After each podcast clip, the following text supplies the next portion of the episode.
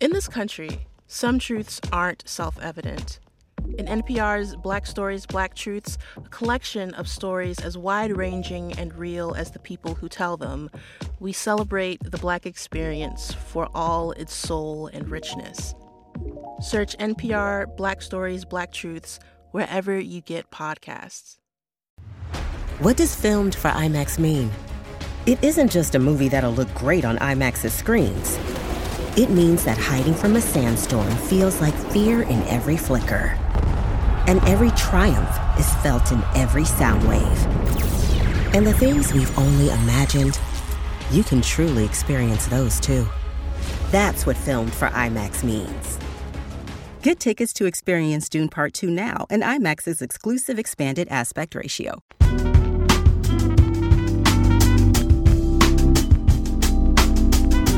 Hey, welcome to the Michelle Mission. Two men, one podcast, every black film ever made. My name is Len, aka the Bat Tribble.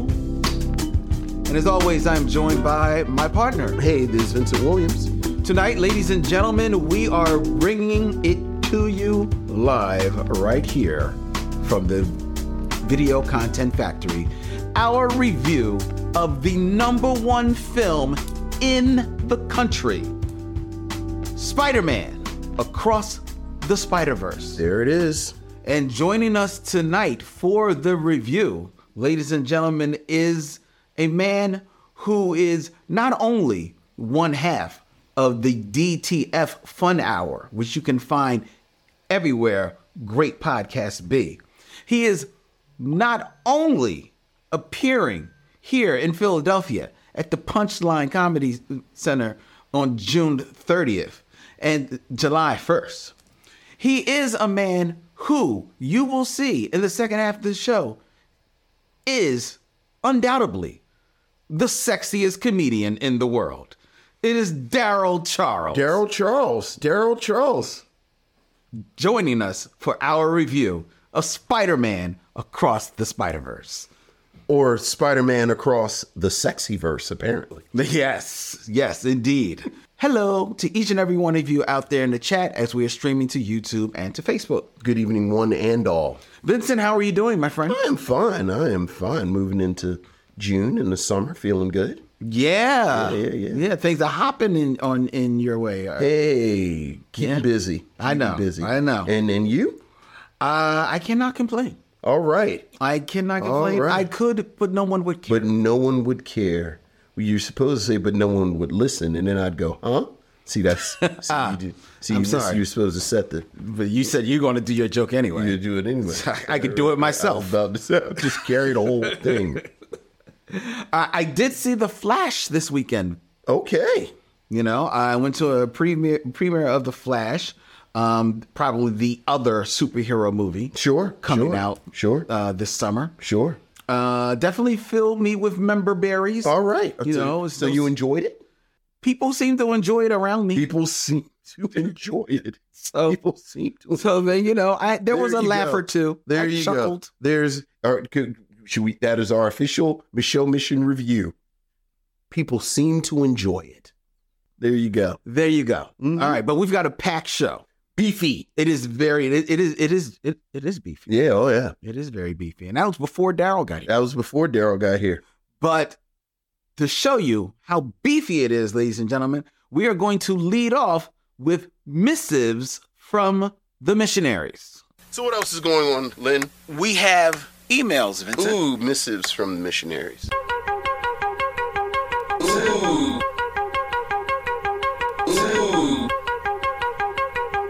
Ooh. Ooh. Missives from the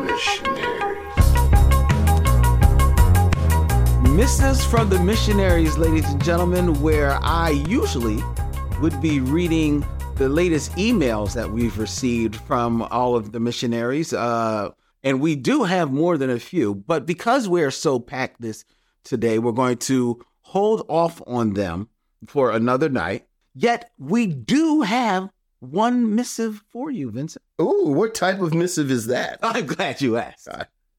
Because we have, for the first time in a long time, but certainly not the last time, Mm-hmm. we have a Michelle Mission voicemail. Ooh, it's a voicemail. Roll that sexy footage. Hey, Vincent Lynn, this is Calvin. I was calling up. I figured I'd throw Leonard a bone and leave a voicemail as opposed to writing an email. So I was calling about your recent review of the Cherokee Kid. One, I have to say, I have to admit that I've always had a bit of a soft spot for Sinbad. I remember um, he was the reason why I was watching Star Trek back in the day. He kind of intrigued me and kind of followed him throughout and was surprised when he popped back up later on after leaving the show.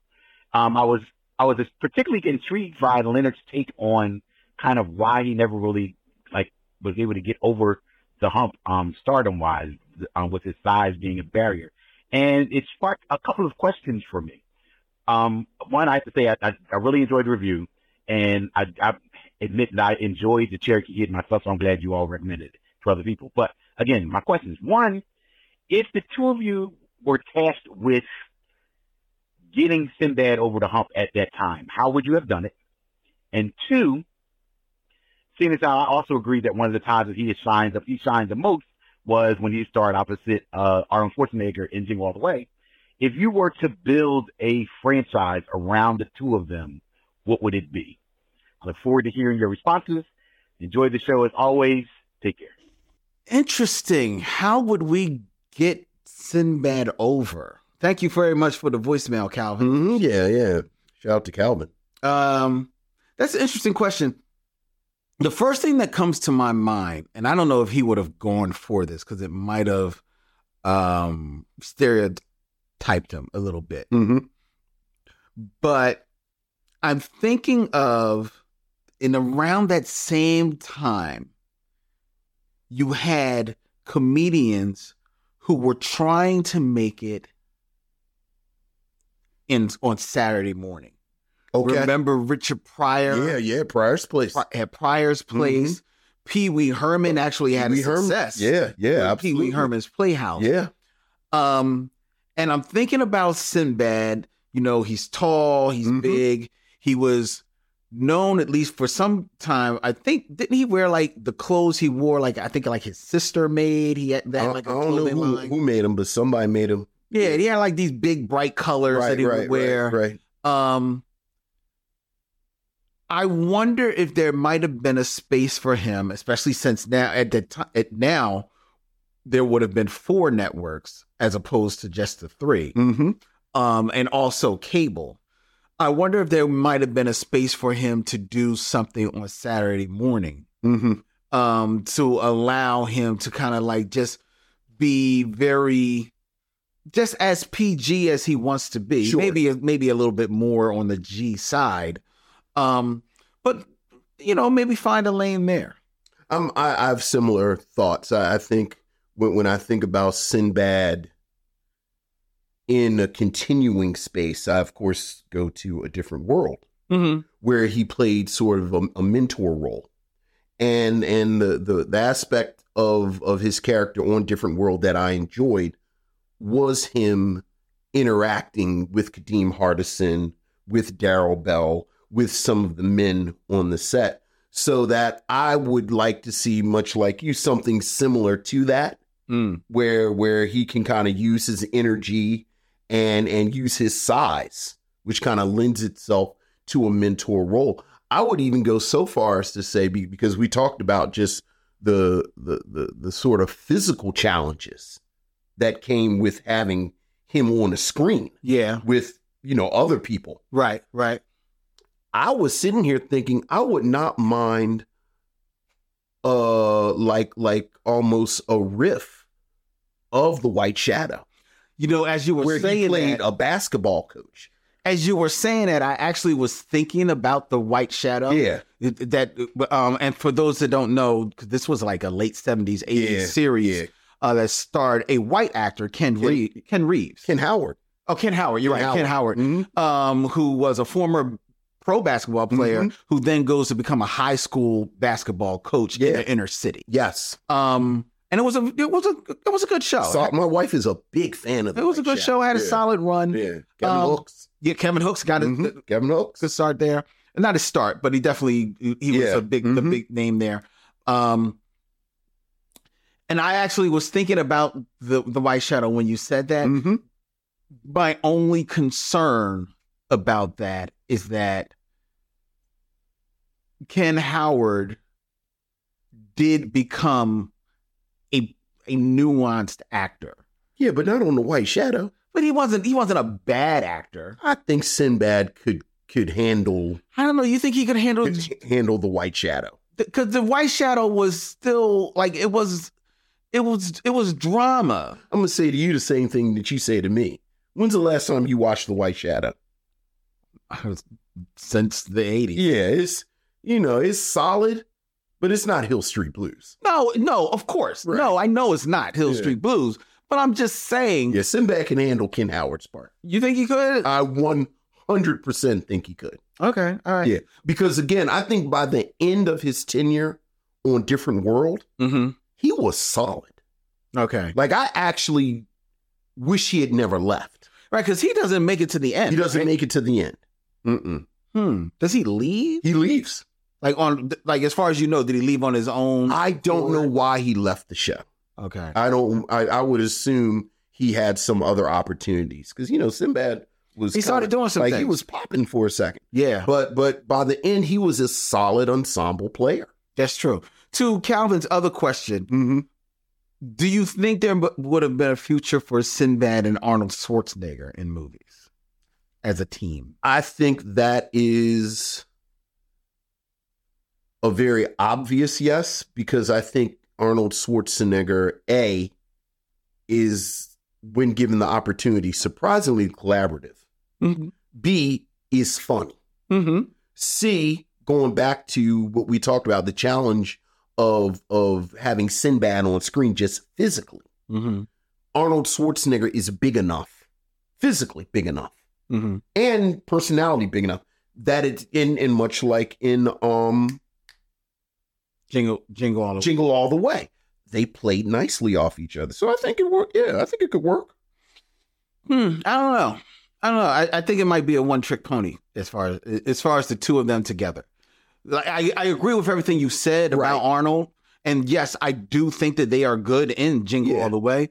But I think that maybe you pull it for another movie, and then I don't think you. It's damning it with faint praise, and I'm backhandedly agreeing with you because I don't like their pairing, but uh, apparently people people seem to enjoy it.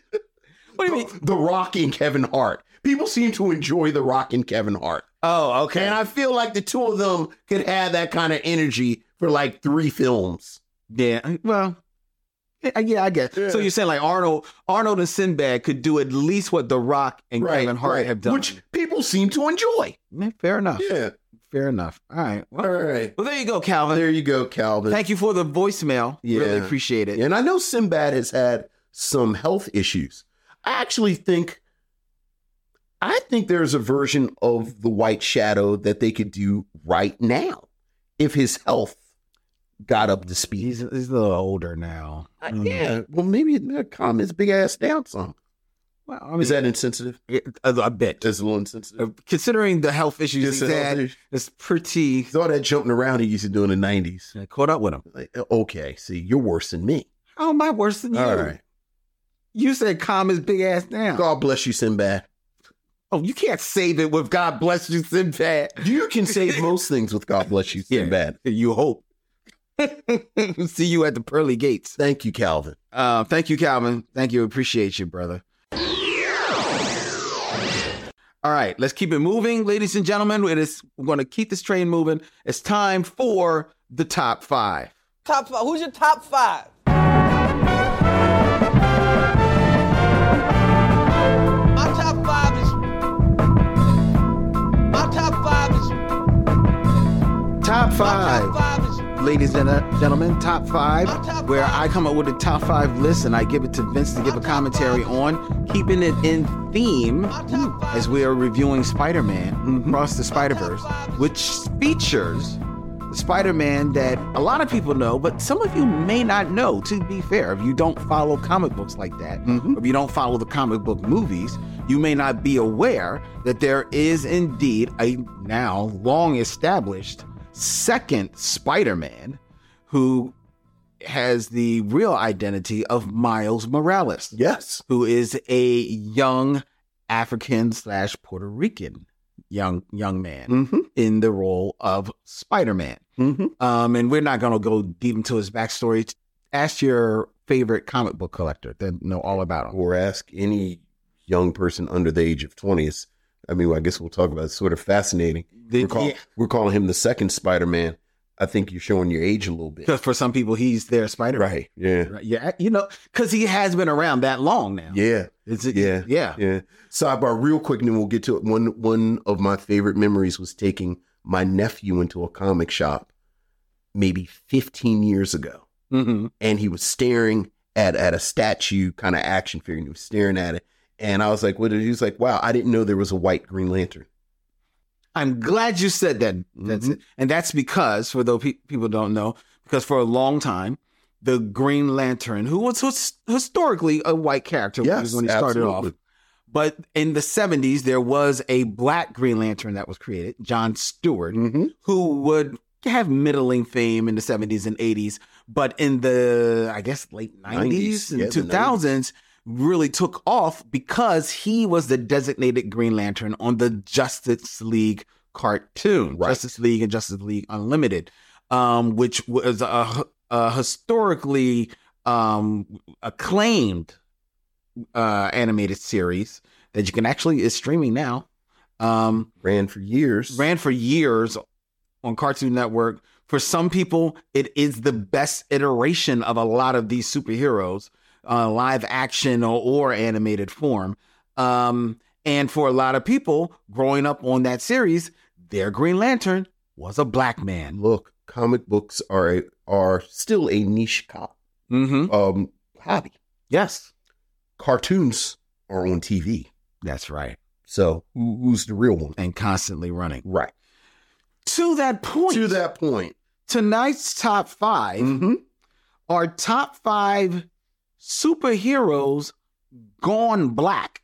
Okay. So these are superheroes who at one time were white, mm-hmm. but for many people now, and you be the judge, their better iteration or more popular iteration is black. Wow, and you got five of them. I got five. All right. here we go. Now, I'm not saying all of them necessarily are better. You will be the judge. of I this. will be the judge. but I will start with number five. You know what? It's funny you hit the gavel because I was just telling someone, it's like, yeah, we used to have a gavel here at my house on the show, but then we moved it into the um, YouTube Mm-hmm. and we put it on the desk. Mm-hmm. Benson has yet to use it, but I know one day he's just going to reach down and use It's it. so far away. See, you should be right by me. I know. But now, okay, but you said you be the judge, and that made me go. All right. So you, Right. so that's, there All you right, go. Here we go. Number five. Number five, This is Dr. Midnight, Dr. Midnight. aka Beth Chapel, Yes. from the Stargirl series. Yes. That was on the CW Yes. and also on HBO Max. Absolutely.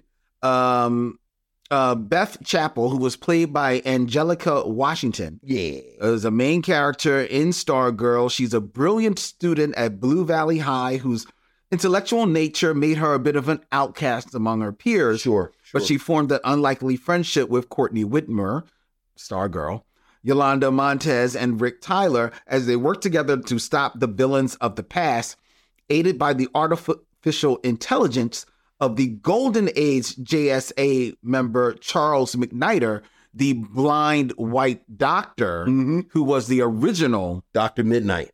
Dr. Midnight. All right. Beth works with her friends to continue the legacy of the Justice Society of America as the new super super heroine, Doctor Midnight. Now, I don't know if you were ever a fan of Stargirl. Um, I watched like the first two seasons, Mm-hmm. and then I realized that this was a show that's not for me. Sure. But sure. I did recognize the quality of it. Okay. And the reason why I kept going back and back to that show was Mhm. it was a cute show. It was a fun show.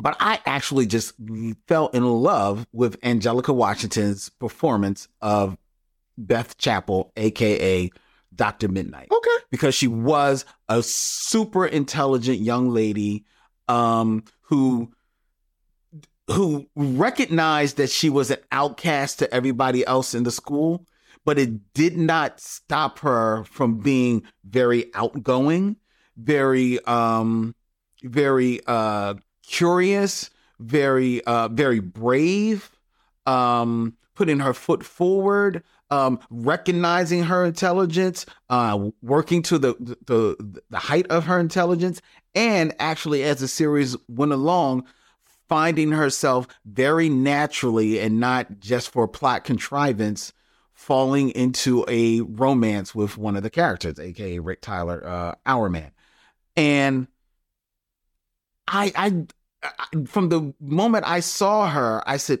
wow she is really doing great work i and dr midnight in the comics you know and when he was originated back in the 40s was pretty much just a you know a run of the mill vigilante, except that he was blind. Right. So and he came up with these goggles that allowed him to see in the dark.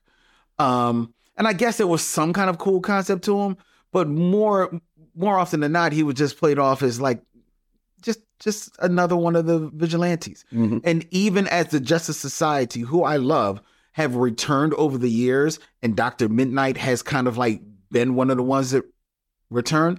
They really haven't done much with the character. Honestly, the most the most they did with the character is when they changed him again in the 90s for another white guy and he started having a relationship with Black Canary. And even that wasn't much. They did at one time make him I think they made him a woman again uh, at some time. Yeah, that's where she comes from. well she originally in the in, In the the comic comics. in the comics. Yeah. But here she's a younger girl. Right. Here she's a young girl. But I never. But when they made her a, a black woman in the Mhm. comics, and they, they just called her Midnight. Like I don't think they they. I, at least I remember they Yeah, it was just called her Midnight. They got rid of the doc, Yeah. doctor and stuff. And they kind of like put her more in tights as opposed to like because she he al- always had more of like a uh like a, a a jacket and cape type of thing. It just didn't. I I just didn't buy it. I just didn't buy it. This I buy. All This right. I like. All right. And I think this is the best iteration of Dr. Midnight. All right. What do you say? Sure. We got to get the gap. We'll allow it. We'll allow it. Okay. All right. Very good. All right. All right. Number four. Number four, this is Aqualad.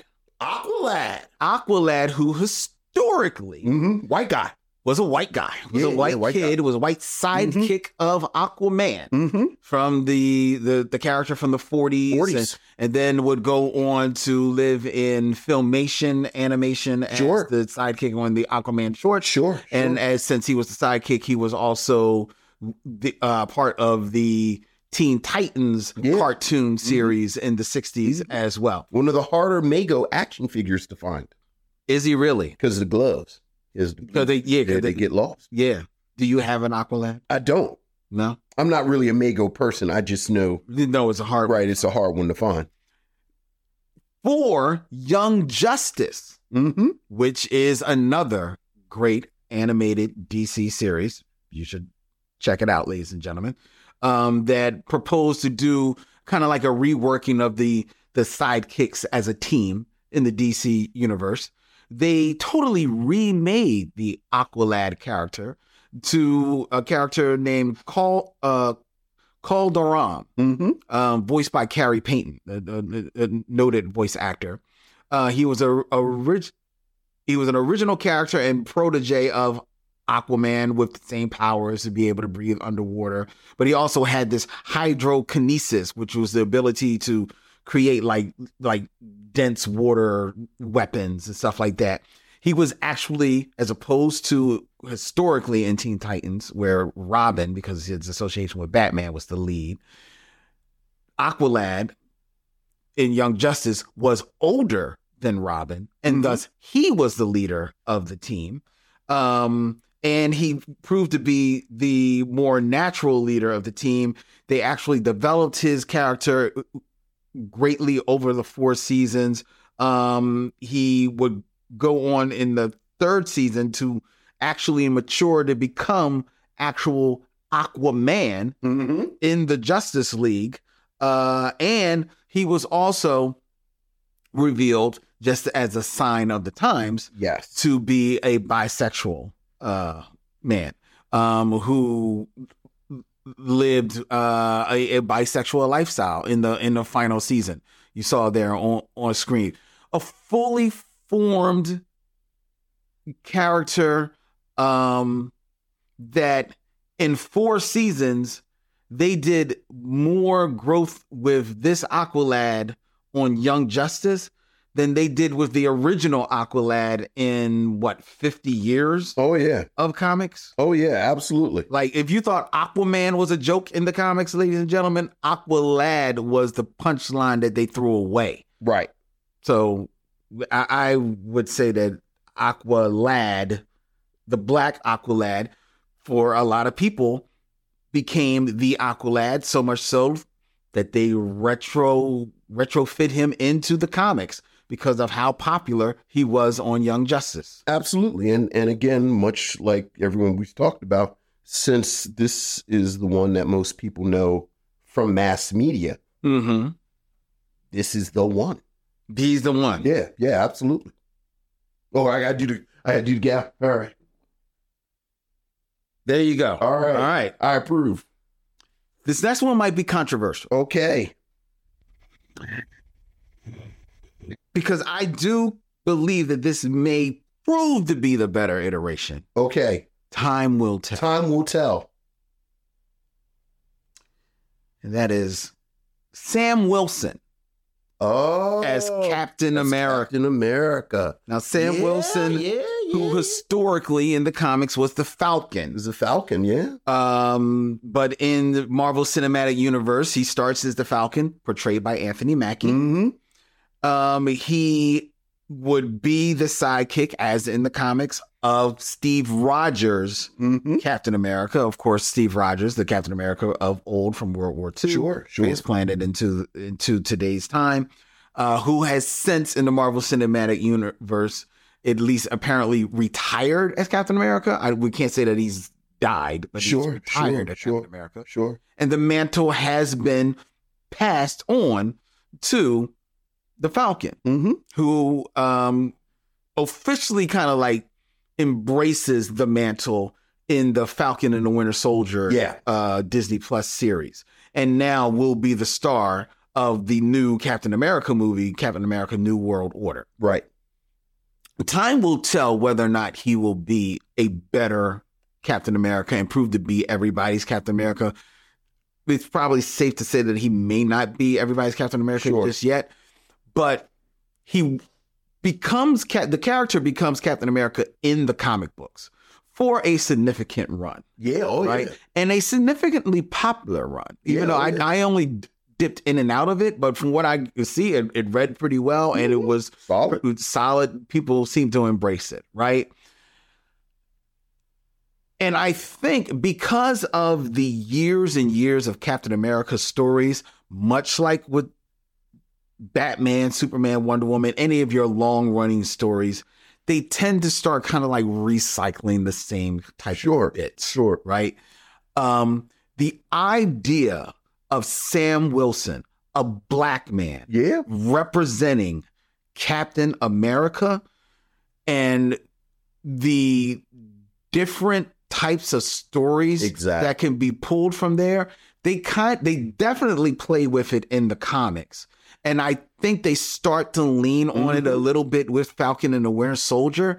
And I think that they're going to go there with um New World Order Mm-hmm. um, because we've even talked about it. It's interesting how quickly the Captain America Steve Rogers movies, as much as we enjoyed them, quickly they become Avengers movies. Right. Almost. Right. Right. And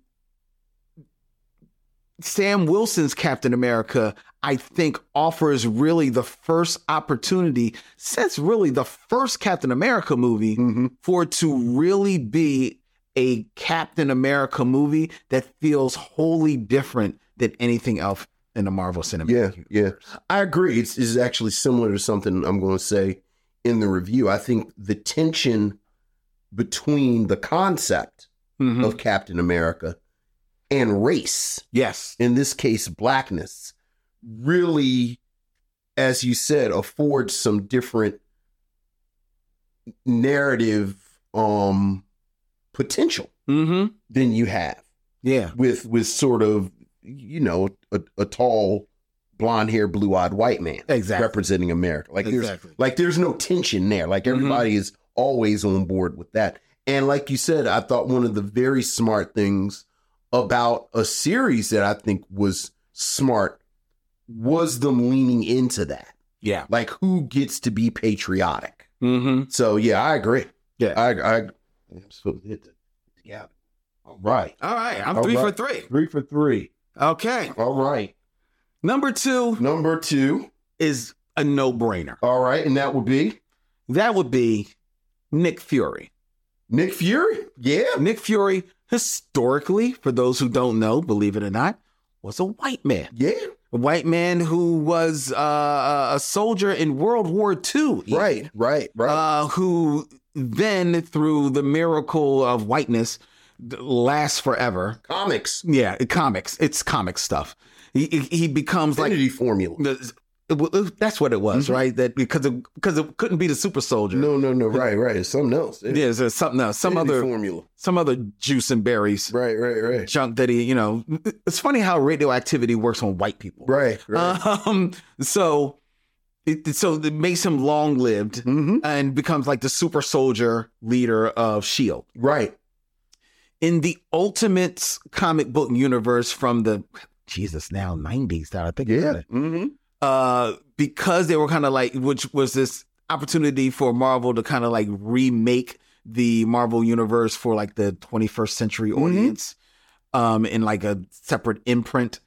They decided that their Nick Fury in that universe was going to be fashioned after Samuel Jackson. Right. And that's pretty much the face that they drew for Samuel Jackson in that universe, which proved to be so popular Right. that it is that iteration of Nick Fury, that iteration of the Avengers, um, that more or less is what you see in the Marvel Cinematic Universe. Right. Right. Um, and then they retrofit, of course, Of course. Nick Fury into the comics. Yeah. So that Nick Fury is a black man in the comics. Yeah. Yeah. It's it's it's sort of it, it's sort of a version of the 007 issue that they're having now that this sort of white man as this super spy Mhm. seems old fashioned Yeah. and they figured out a way. Now, appropriately enough, following Captain America, you know, it ended up being Nick Fury because Mark Miller, who was who created Black Nick Fury, apparently, when no, not apparently, when he came up, when they were, you know, as you said, doing these new versions Mhm. of these old characters, apparently he floated Captain America being black Oh, did because he? much like the truth, his theory was if the, the United States was experimenting on these soldiers, Mhm. they would have experimented on a black man first, first. right? And so to him, he thought Captain America could have been a black man. Marvel said that would, you know, okay, that you go a little bit Maybe too we'll- far we'll with get that. you Nick. right. Well, no. He Oh, said, so- well, since I can't do Captain Oh, America. so then he went with Nick. right, because he thought black people in the military should be represented. And that's how you get Nick Fury. Okay. Oh, I, I didn't know that en- entire backstory. mm. Right. Oh, that's cool. Now it was Mark Miller telling the story, and Mark Miller, Tends much like to- Stan Lee, Yes. you know, uh, he's never met a hype that he couldn't I was about pearl. to say is a pinch of salt. Yeah, most definitely. Yeah, but but, But, yeah, but I Nick would Fury. think, I think Nick Fury has the Samuel Jackson black N- Nick Look. Fury. Like if Nick Fury is is a black man now for all intents and purposes. and and again, I think if you ask a person on the street, like if if this sort of niche kind of hobby that we've like, we think about Mick Fury and Jim Steranko and all the great depictions of Nick Mhm. Fury in the comics, and there's maybe maybe hundreds of thousands of us. Like if I'm concerned, you know, if I like if I give you the greatest benefit of the doubt, there's There's less every day. there's like a hundred thousand of us. It's millions of people who, when they think of Nick Fury, they think of Samuel, Jackson. And he's So- a black man. All right. And number one is, of course, Number one is, of course, I'll let you say it. oh, of course, it's John Stewart. You're wrong. It's not John Stewart. How is John Stewart not on the list? One because I wanted to zag. I wanted to zag. It's not a zag if it's not accurate. Well, th- hear me out. Oh, Hear me out. All right, go- just sorry. Okay, Hear me out. Hear me out. go ahead. One, we've already extolled the virtues of John Stewart. We just did it. And John Stewart, look, and John Stewart should be black, but the, the the shame of it is, as much as people like your nephew, you're like, oh my di- God, didn't know, like, you know, Green Lantern, you know, was white, you know, they misconstrue that. DC is not going, well, seemingly, is not going to let You're not Green gonna let go Lantern of that, Yeah. they're not going to let it go of Hal Jordan. All right. Now, there's talk that there might with this Green Lantern series that they say is in production. All right. You know, it- it's minute. So as long as they're not going to let go of it, we we're just we're still living on Justice League All right. dreams. All right. This is real comic We This is a real comic episode. Who's number one? Number one is the only time that a superhero was black and went black. And that would be Your favorite hero. okay. when, from the comics, Black Lightning became Black Vulcan on the Super Friends. Boy, this you are really doing. This is a real deeply comic episode. But it's based on movies and TV. It's based on movies and TV. You want to tell the story? I will of how tell the Black story. Lightning becomes Black Vulcan. now, Black Vulcan, ladies and gentlemen, is an African American superhero on the animated series The Super Friends. Yes. Produced by Hanna Barbera, voiced by one Buster Jones. Black Vulcan de- debuted in September of 1977. Unlike most of the Super Friends, Black Vulcan was not a pre existing DC Comics character, Right. technically. This is particularly notable because DC's roster did include an African American superhero with electricity based powers, much like Black Vulcan, who was named Black Lightning. Mm-hmm. Black Lightning could not be used on the Super Friends due to a dispute between DC and Black Lightning's creator, Tony Isabella. Right. And the dispute was Tony Isabella actually owned part of the ownership of Black Lightning. Right. And unlike the creators of all of the other characters, DC hadn't screwed him out of his rights Exactly. with, with with contracts. So the dispute was DC just didn't want to pay him. exactly. If if Black Lightning was used on the show, DC would have had to cut their t- split the, whatever licensing fee Right. they got for Black Lightning with Tony Isabella. Right. And DC wasn't having it. DC wasn't going to do that. So what they did was they created Black Vulcan in in retaliation um, for uh, not using not you know because they didn't want to use Black Lightning. Not cool, DC. Not cool at Not all, cool. DC. Um, B- Black Vulcan, who was a horrible looking character, he was horrible. He had no pants. He had no pants. Like the people of color didn't have pants. Channel pants. His um Like him, Samurai, and um El um El Diablo. El Diablo. yeah, that's one. The, the, the They- superhero. They were the minority superheroes, and none of them had pants. the, none of them had pants. They were all very, very just. It, it, it was not good. All right. It's not good stuff. Do you remember what Black Vulcan's catchphrase was? Didn't he just yell out Black Vulcan? No. His catchphrase was "Great lightning." now, do you know what Tony Isabella tried to kind of like do to kind of like you know his little subtle commentary on this? I did not. in Black Lightning number ten, the actual comic book around the time, he wrote a story called "The Other Black Lightning." Okay.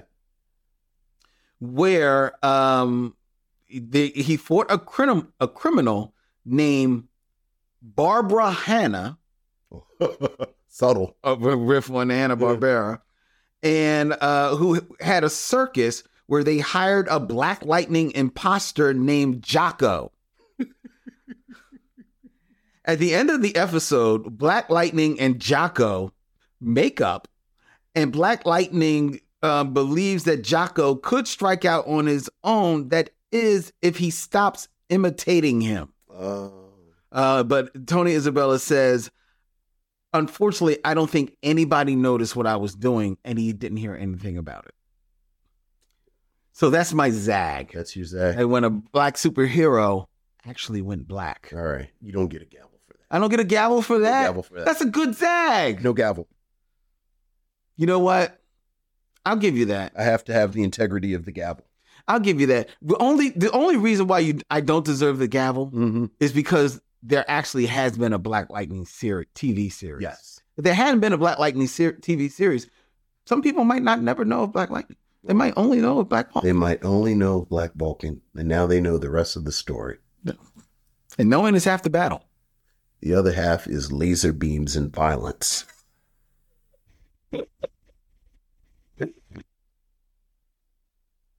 All right, let's keep All it moving. right. Let's keep it Keeping moving. Robust. Robust. It is time for six degrees of Derville Martin. That's the key. Why you'd be surprised what a person can do with just a sense of touch and a sense of sound.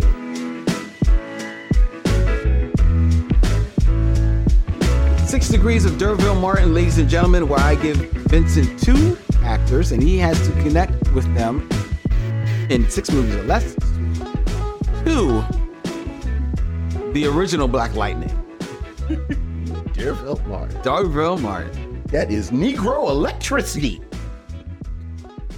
He's electric. Boogie, boogie, boogie. That's right. All right. All right. Are you ready, Vincent? All right. Is it thematic? It is thematic All right. because without using Mm-hmm. their most recent film, Okay. I'm going to use the stars of Spider Man Across the Spider Verse. okay. All right. Who we got? So starting with With Shamik Moore. Shamik Moore. How do you get to Shamik Moore? Well, this is how you get to Shamik Moore.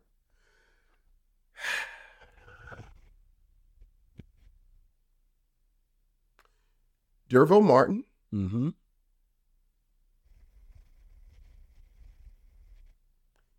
is in. I don't want to get to Shamik Moore.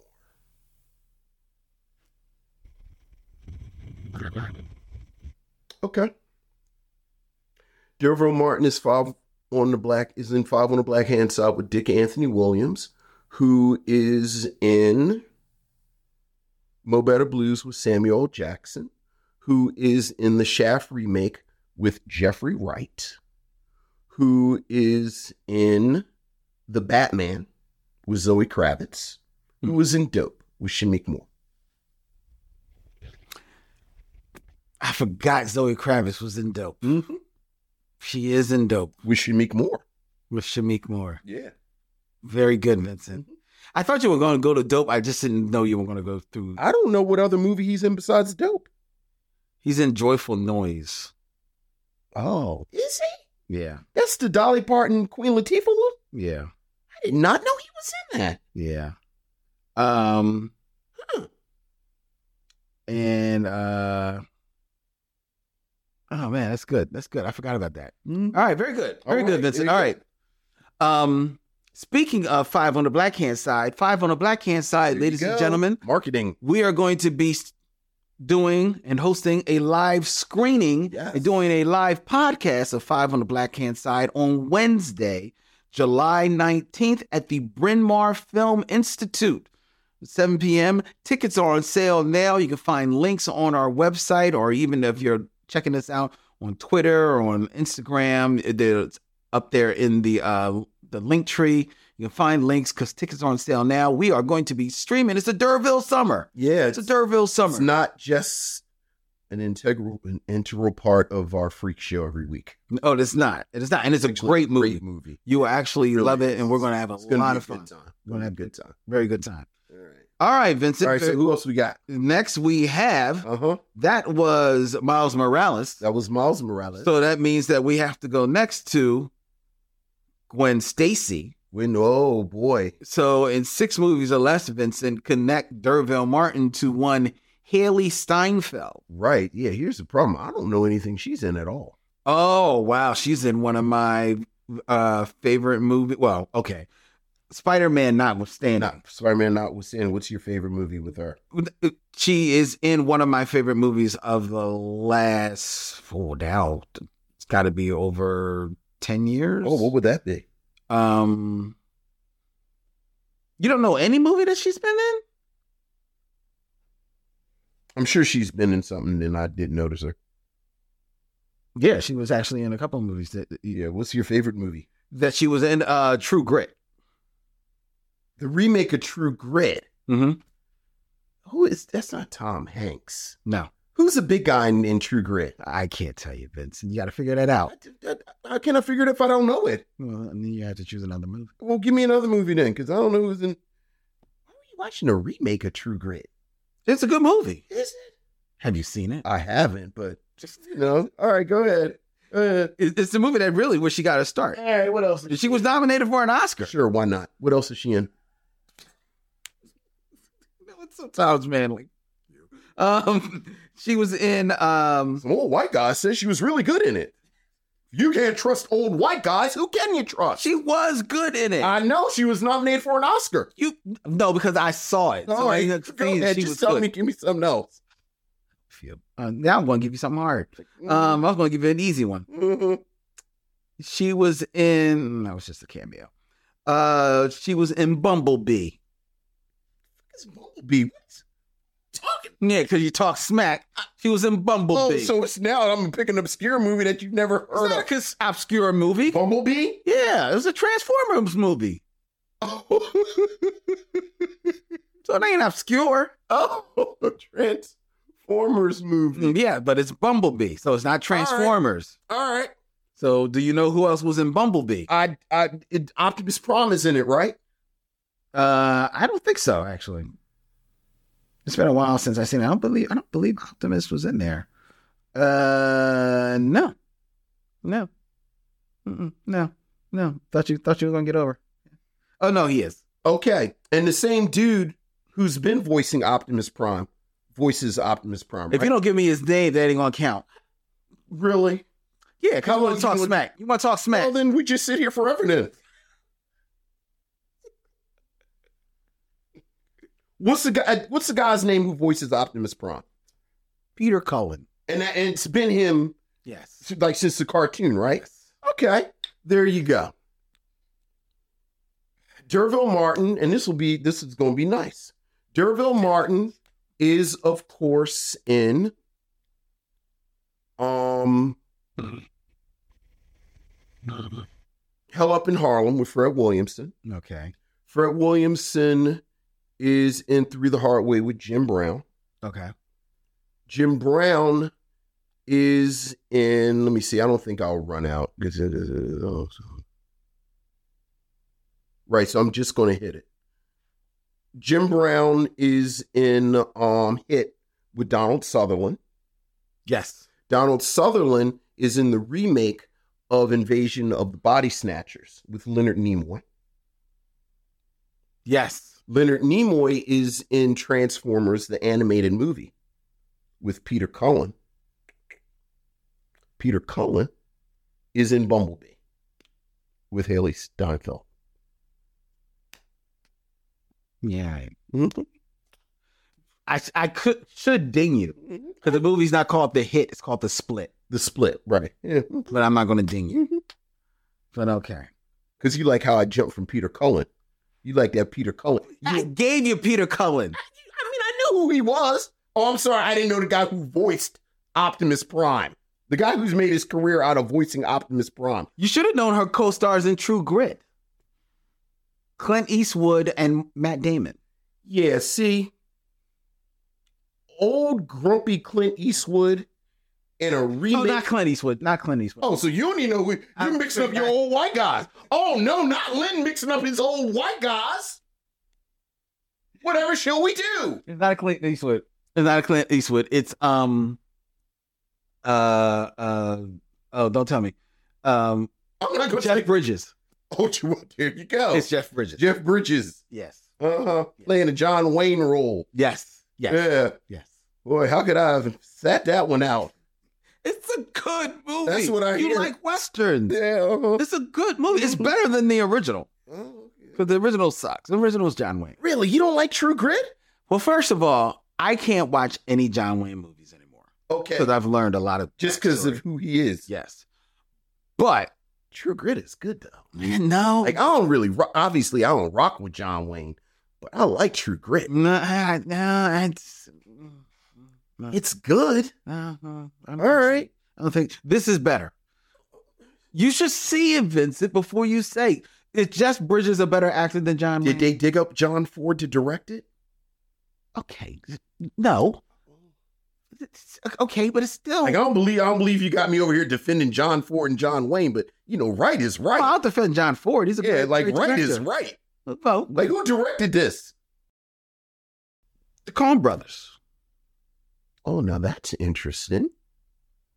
Okay, now I'm intrigued. Mm. You See, should have led with that. well, I didn't. I, I like. You should I led when it was Should've led good. with the- It wasn't enough that I said it was good. No, no, no, no, no. And you didn't. You know, it was. He was. He was nominated for an Academy Award. She was nominated. She was no. She was good at it. All right. She was a very young girl in that movie. True Grit the remake is a good movie. So saith Lynn. It was nominated for an Academy Award. All right. All right. real quick. Let's try and make this real quick. We went to Bartram High School this week, th- last Right. week, uh, Go right. uh, for like you know, just talking about the podcast, talking Mhm. about podcast. We had a great time. We did. We Uh, did. Thank uh, you sh- for inviting us. Thank you. Shout out to Bartram High School, Right. Love the kids. and we played Six Degrees of Derville Martin there Yes. we for the did. kids, and, did. and Vince wowed them like he wowed everybody. Right. Right. everyone Right. all Right. over. right. But then one of the students put me the task. She said, "Well, you're just standing there giving him the actors. You're just standing there giving. Why don't you participate? Why don't you participate?" Right. So she challenged me to, She did. to six degrees the real Martin. Yeah. I did it. You. You. You did. I did. You I, did. I stumbled a little bit well, you know. because she because Hey, look. I stumbled a little bit, uh, but I felt some kind of way. yeah. I felt seen. Yeah. And I didn't like that. Mhm. So give me one. Give you one. Yeah, give me one. Let me see. Let me give you one real quick. Let's see. I'm, I'm not. Uh. All right. Here's one for you, Lynn. Six moves or less. You connect Derville Martin to Doris Day. Doris Day. Doris Day. Okay. Uh, how do I want to get to Doris Day? Mm-hmm. It's old timey. very old timey. Doris Day. I gotta think of her movies. Okay. Got two. Got an actor. Connect them to it's six movies or less, right? Mm-hmm. Okay. Derville Martin Mm-hmm. is in Chiza. Uh, Doris Day. Doris Day. It's not as hard as it seems. Oh. Dervo Martin is in Guess Who's Coming to Dinner with Sidney Poitier. Mm-hmm.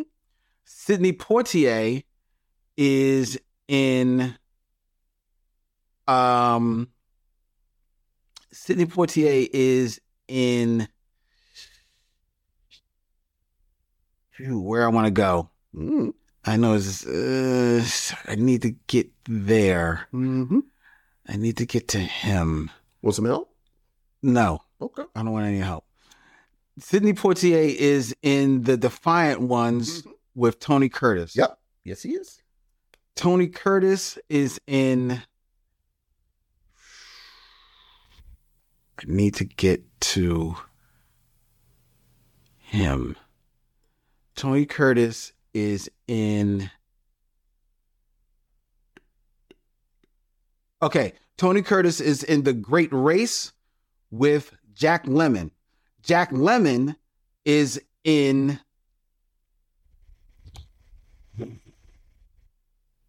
Oh, what was the movie? What was the movie with? Ah, yeah, yeah, yeah. Shikes. That's the wrong white guy. Jack Lemon is in. Don't help me. Now I pick somebody use all these segregation era ass movies. No, I've got the connective tissue. I've got to get. you had to sit in a balcony to watch it. I've got to get to this. Off the steps, colored boy. Up. Leave me alone. Leave me alone. I'm. I'm. I'm at. Who am I at? I'm at Jack Lemon, right? Mhm. How many movies is that? That's three. Sidney Poitier, Tony Curtis, Jack Lemon. Mhm. That's three, right? All right. So Jack Lemon is in. I, kn- I know. Oh fuck! I know what I know. Hmm. I know the movie I want to get. I know the movie I want to end with. Oh yeah, not as easy as it looks, is it? I never said it was easy. Mhm. Shut up. Uh oh. Jack Lemon is in Irma LaDouche Eh, Of of course. with Kim Novak. Sure. Kim Novak Mhm. is in uh, uh, Vertigo Mm-hmm. with Jimmy Stewart, that's true. who is in The Man Who Knew Too Much with Doris Day. All right. There you go. Well done. Boom. Yes. Old time at six degrees. Old timey. Six degrees of separation. Ooh. All right. All right. It's like half of the movies Derville Martin couldn't have been in. You got the sandwiches? What you doing here? To be fair, he would have been a child. That's why he couldn't have been in them. Right. That's why. That's why. That's why. He was he would have been a child. Right, right. Otherwise, Sure. sure. why We'd not? have found room for him. Right, right, right. He could have had a, a musical number that could easily be edited out when we send it to the Southern theaters.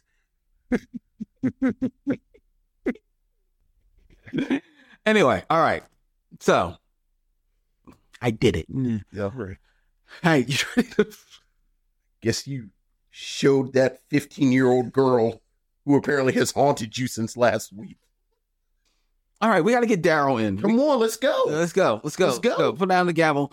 Uh, let's bring in Daryl Charles, ladies and gentlemen, and get into our review of Spider Man Across the Spider Verse. We'll be right back with our movie review after we step to these messages.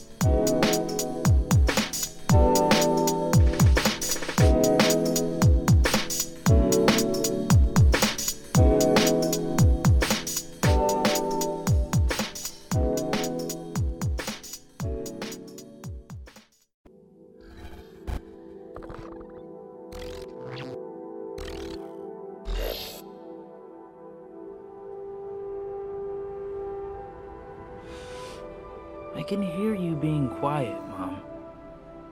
I um hope I didn't ice your game, man. No one my age says those words in that order. It's just hard to see my little man not being my little boy all the time. Yeah. You know, for years I've been taking care of this little boy.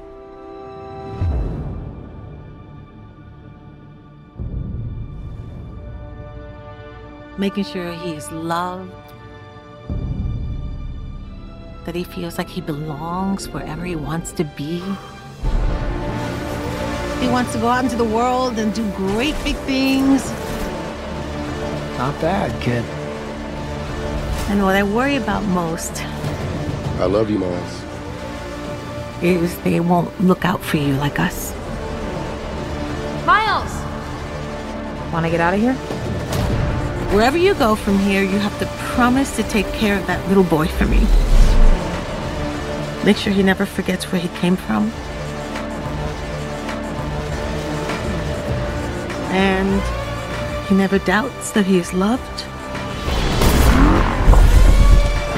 And he never lets anyone tell him that he doesn't belong there.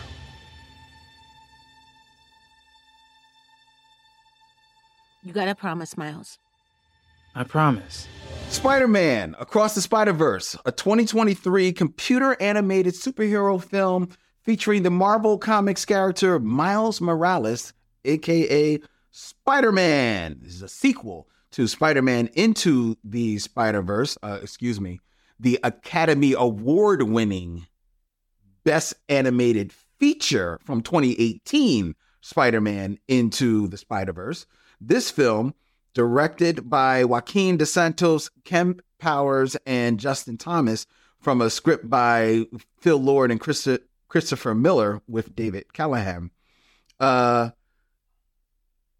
features Miles and Gwen Stacy, aka One Spider Woman, going across the multiverse where he meets a new team of spider people known as the Spider Society, but comes into conflict with them over handling a new threat called the Spot.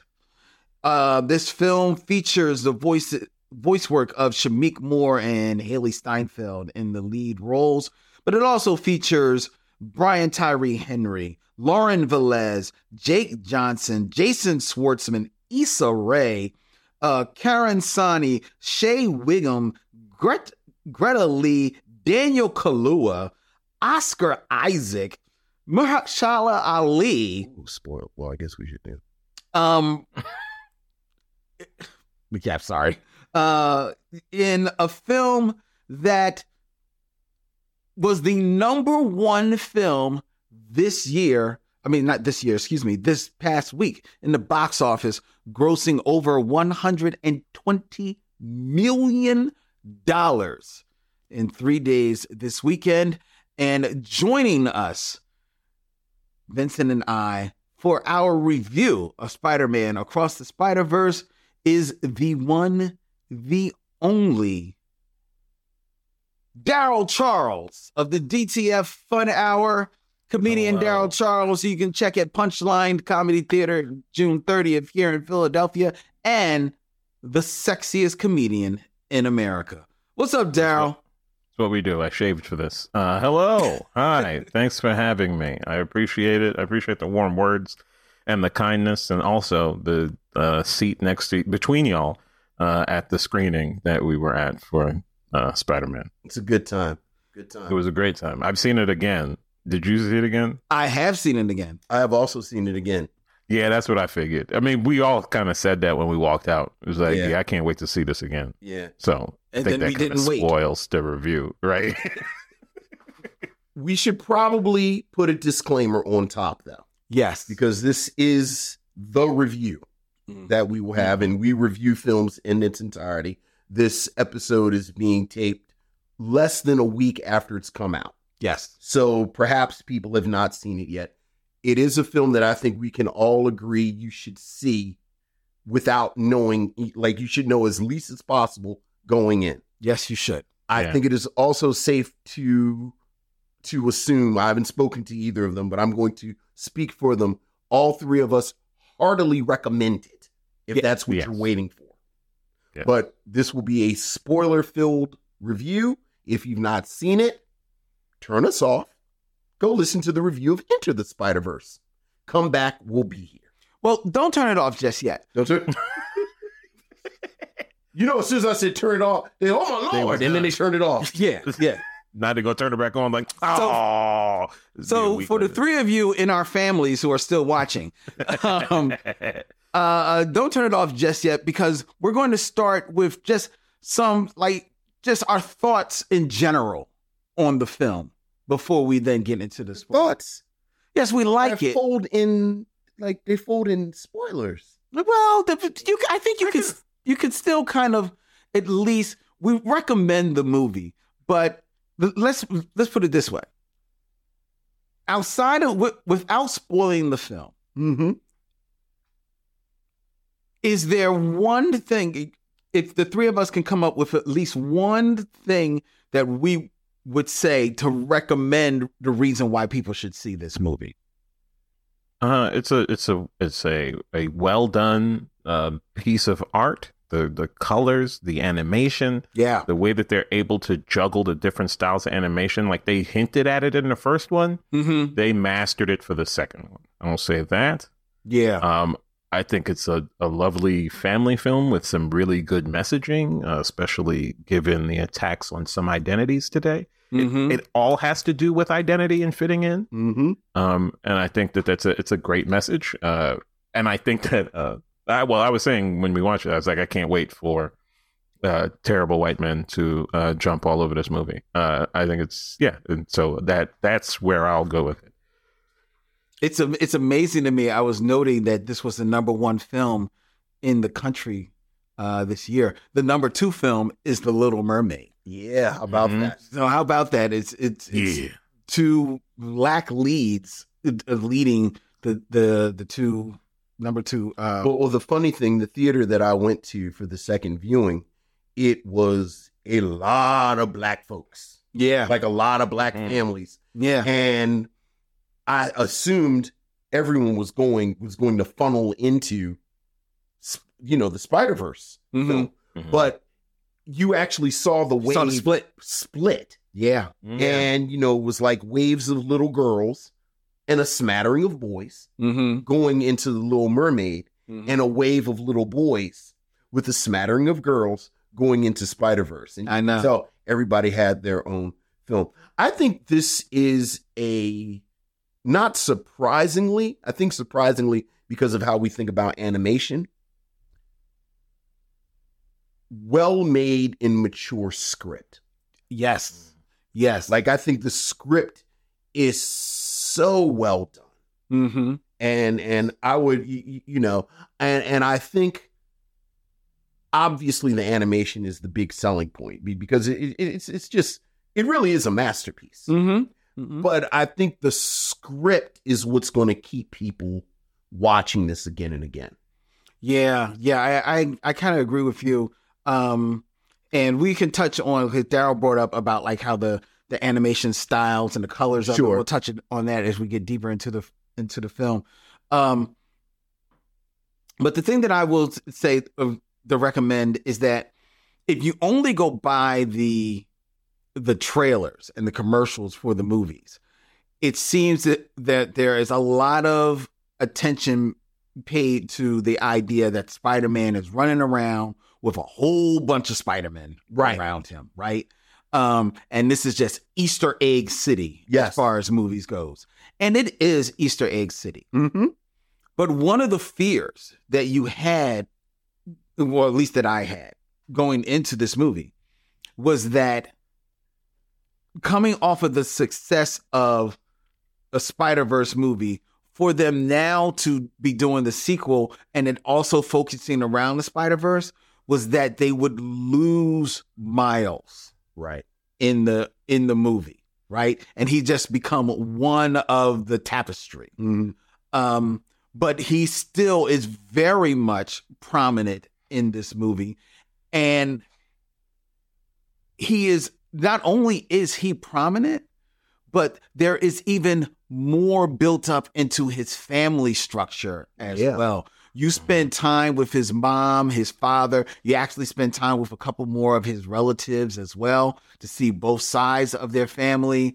Um, and I think to Daryl's point, with so many, you know, things in regards to identity and how we live and who we are being attacked in this country right now, I think for the number one film in the country to be a film that embraces who we are truly and puts it with absolutely no no caveat, no harness, no excuses right there full blown in beautiful colors on the on the movie screen is something to celebrate and something to champion people going to the movies to see. All right.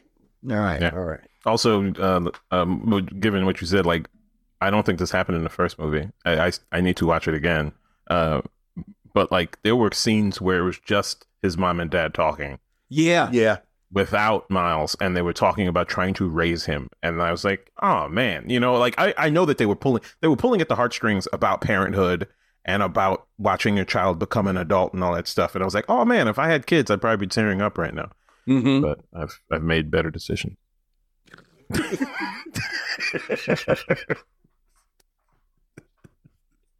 Oh God.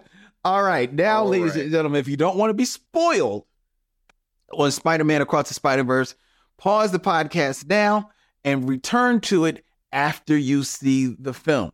Trust me, you will be rewarded for doing it this way. All right. All right. All right. We are about Very true. to go in. Yes. All right, all right. Daryl, Yeah. what you got to say about Spider Man across the I cannot I cannot wait for the third movie. I, I think that this like, oh my God. Yes. Yes. Like the way like okay, so the the the the way the movie starts is pretty much directly as the s- first movie ended, but it starts with uh Gwen. So it you know, it doesn't go over her backstory, but it it goes into Gwen's universe. Exactly. to talk about what she did up until the point at the end of the first movie. She opens up a portal and says, "Hey, what you, what you doing?" Right? Like that's how the first movie ends. So like just the continuity, the, the attention to detail to do that. It's just like blah blah blah blah. blah. Yeah. And then they end it with the entire, you know, multiversal ensemble, the, the multiversal Avengers jumping in to go and save him. Come on, man. I know. Oh yeah. I know. It's ridiculous. Yeah. It's ridiculous. Yeah. It- and then, like, I, I don't know if you thought about it. I, I didn't even know that they were planning a third one. I had no idea that that's what was going to happen. And I was sitting there in the last few minutes, one, checking my watch, being like, my parker's about to run out. But two, being like, how are they going to wrap this up? Right, right.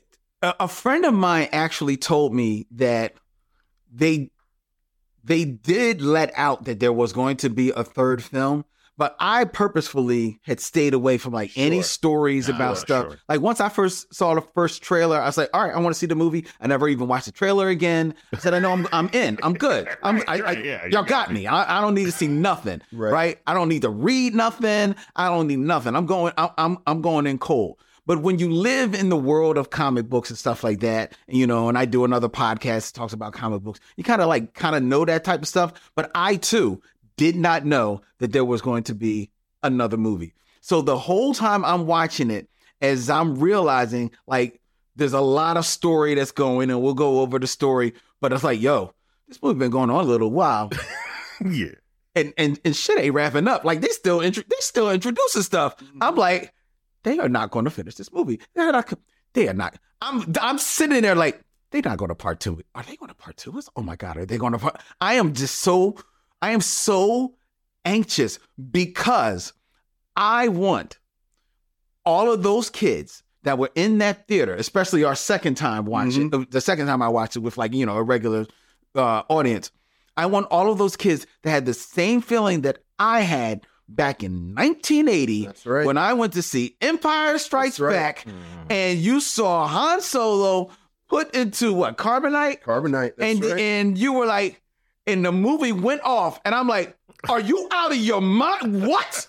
What? N- No, no. And I wanted, I I wanted to hear that gasp from the kids. Yeah. It- it- but kids are so trained that there was the gasp, and then they were like, "Okay, Spider Man, we with you, Spider Man." Well, be- because like Empire Strikes Back, which you know I was my immediate because I knew it was going to be three parts. oh, you knew. Yeah, I knew, and my concern was it was just going to be kind of this elongated thing that the suits had gotten involved, and we're going to make as much Mm. money as we can off of this. Sure. I was concerned that the second film wouldn't be its own entity okay, fair and enough. Right. of these trilogies that we've all kind of lived through, I can't think of another one after Empire Strikes Back, which frankly, you know, I think happened much more organically than Mhm. Oh, things of have course. happened over the past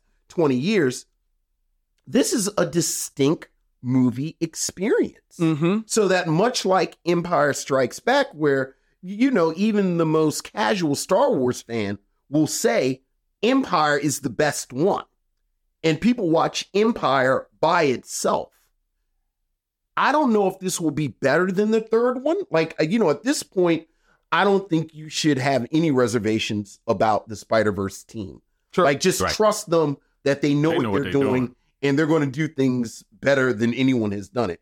Right. But if this is the best of the three, I think this lives by itself Yeah, from now on yeah, because it is it's it's it's it ends on a quote unquote cliffhanger, but it ends much like the Empire Strikes Back ends, where things are unresolved, mm-hmm. but you've had a full film experience. You you you feel Yeah. full. Yeah. Yeah. Yeah, like the, the the character progression and growth has happened for those people. They've all moved on, and uh, you know they've all grown from the experiences they had in the movie. It, it is satisfying in that way, and then it's like, oh man, like I think that the whole the whole third movie is going to be a fight. Like it's just going to be one fight. Exactly. Exactly. I don't see them taking no breaks in the third movie. Right. I, I I don't see how, but you know, well, obviously there's you know many multiverses in in the spot and all that crap, but Yeah. But, yeah. yeah. Right. You you you you spoke about how the movie opens up in Gwen's world, right? Mhm. And that is their first opportunity to do like what you said was create this totally different palette and animation style in all of the different worlds that they they uh they journey to because as opposed to the first one where you know like these uh other spider entities came and visited into Right. Miles His world. Miles is now going to these disparate these different worlds and each of them has a, a different language, a different a different color palette. Starting with Gwen's, which is very like heavy watercolors. Yeah. yeah. Um, and the watercolors kind of like you know speak to the mood that she's going Mm-hmm. Very through. moody. Very moody, um, atmospheric. Um, but but then and pretty much the colors of the trans flag. yes, yes, Yeah. yeah, pretty much. And I mean, like, I I don't want to. It's not a bad critique, but like they were heavy handed in the subtext of Gwen's entire thing being a parallel for the trans existence. But I thought that that was just a, a beautiful note. I mean, Yeah, so yeah, much of it identity. is like like I thought it was really notable that at the end when Miles is is about to tell what he thinks is his mother his secret identity, Lauren Vales's vocal performance and the Mhm. way the film is it like the way it's set up, it looks like a coming out moment. Yeah, Like you you get the Mm. sense that she thinks he's about to tell her that he's gay. Mm. So I think you're right that so much of this is tied up that you can see these parallels, these different parallels of identity throughout. Yeah. And and you know like we say about these master filmmakers. And even though these this is very early work by a lot of these directors, Joaquin DeSantos, like he made his bones on animated on cartoons. animated cartoons, um you you know, Yeah, I but this- think um yeah, he he he's Yeah. he's noted for he's on Justice League, uh, uh, uh, Avatar, Avatar, The Last yeah, Airbender, Korra. Justin Thompson is really known as a production designer. Mm-hmm. And you know, but I, I I don't think I don't think it's hyperbole to say that these are three directors who are in control of every aspect. And Ken Powers, what he he, He co-directed Soul. sold Right, right, right. So that I think this multi-level symbolism is deliberate, Mm-hmm. Yeah. Oh, yeah. you know. and and well handled. Like it, it it's not clunky. It doesn't interfere with like action sequences or No, it not at doesn't all. Bring the movie to a terrible halt. I will say this: I watched the when I watched it the second time. I watched it with my wife, and we went you know regular public, and there were kids just talking and cracking up like teenagers being teenagers during the movie. And I was like, man, I'm so happy we don't have kids. And uh, my wife was like, no, you have to remember the re- the the teenage boys started goofing around at every emotional point in the movie Oh. Really, because they can't be emotional in front of their friends. they're uncomfortable. Yeah, Right. That discomfort made them joke around. And I was like, because it did match, because it was like the action sequences, everybody quiet. But Mhm. then when it got into the feelings and the emotions and like the, the, the, the interplay between Gwen and her dad was just like, oh, Oh. man, just talk about acting, man. It was doing it. yeah, yeah, Yeah. That's uh Haley Steinfeld and Shea Wiggum uh, as her father. Um, that was that actually like really got me, especially Sure. especially the way that again with the with with the colors and and everything, Mhm. right? And and also with the colors, but also just with the the transitions. There's a cool transition early when uh, Gwen leaves her house and you see her walking the street. Yeah. And then it she passes one person. She still she the camera is still behind her as she's walking the street. She passes one person and almost effortlessly she's on the subway now. Yeah. Mhm. And and and it I like that is that is actually thinking as a a cinematographer, but then folding in the advantage that animation, That gives you. animation gives you. You're Yeah. Mm-hmm. allowing you to do that, man. It, and it was so beautifully handled, man. Yeah. Like, oh my God, that, that moment still stays with me. I see it all. Well, and and I think in a lot of ways, I love the decision to bookend it with Gwen's voice Mm-hmm. Yeah. because it it, it really speaks to something. be- Because I, I, you know, I'm an unabashed Miles Morales fan, like the comic books, the whole deal. And I think what had, what keeps drawing me to him as a character is I see this this real tension in this character, this Miles Morales character, because so much of Spider Man, which you know, I thought it was such a great decision because I think about it all the time that they deal with in the movie that tragedy is so much a part of what makes Spider Man Spider Man. Like from the very beginning, he is defined by these tragedies. It's the tears of a clown, it's everything. But Miles Morales, as this real 21st century creation, is like the personification of black boy joy. Mm-hmm. Right. So, like, how do you reconcile this black boy joy with this this kind of Spider-Man weight? Right, right. And the I- pathos of Spider Man. And and when you, you you know, I love that that you get that like 10 minute sequence with Spider Gwen where you see the price that she's paid, that you see. Right. And then so that when the rock him drops, Mm-hmm. and it's just bright poppy and it's just the Miles Morales world and it's you know it's just such I, I- like I just love his Brooklyn so much. Like I love the fact that for the first couple of shots he's just in the background. Yeah. You know, yeah. Mm-hmm. he's just in the, he's just part of He this does a world. spot. He's just he's I mean he's he's just energy and he's pure and he's effervescent and he's just and then when you see him, you know, he's a teenage boy. Yeah. He Yeah. needs something to eat. Mm-hmm. And then he cracks jokes. But because you've had this grounding of Gwen, you have that kind of hanging over it Yeah. that Yeah. you know like one thing that i thought that really struck me the very first time we saw it is when he's in this kind of madcap kind of tussle with the spot Yeah. and he and his father and it's almost like something out of buster keaton Mm-hmm. and his father falls and then he Mhm. saves him but it's played very comedically Yeah. like he just Yes, kind it of is. sets him up but you know his dad almost died just now Right. Right.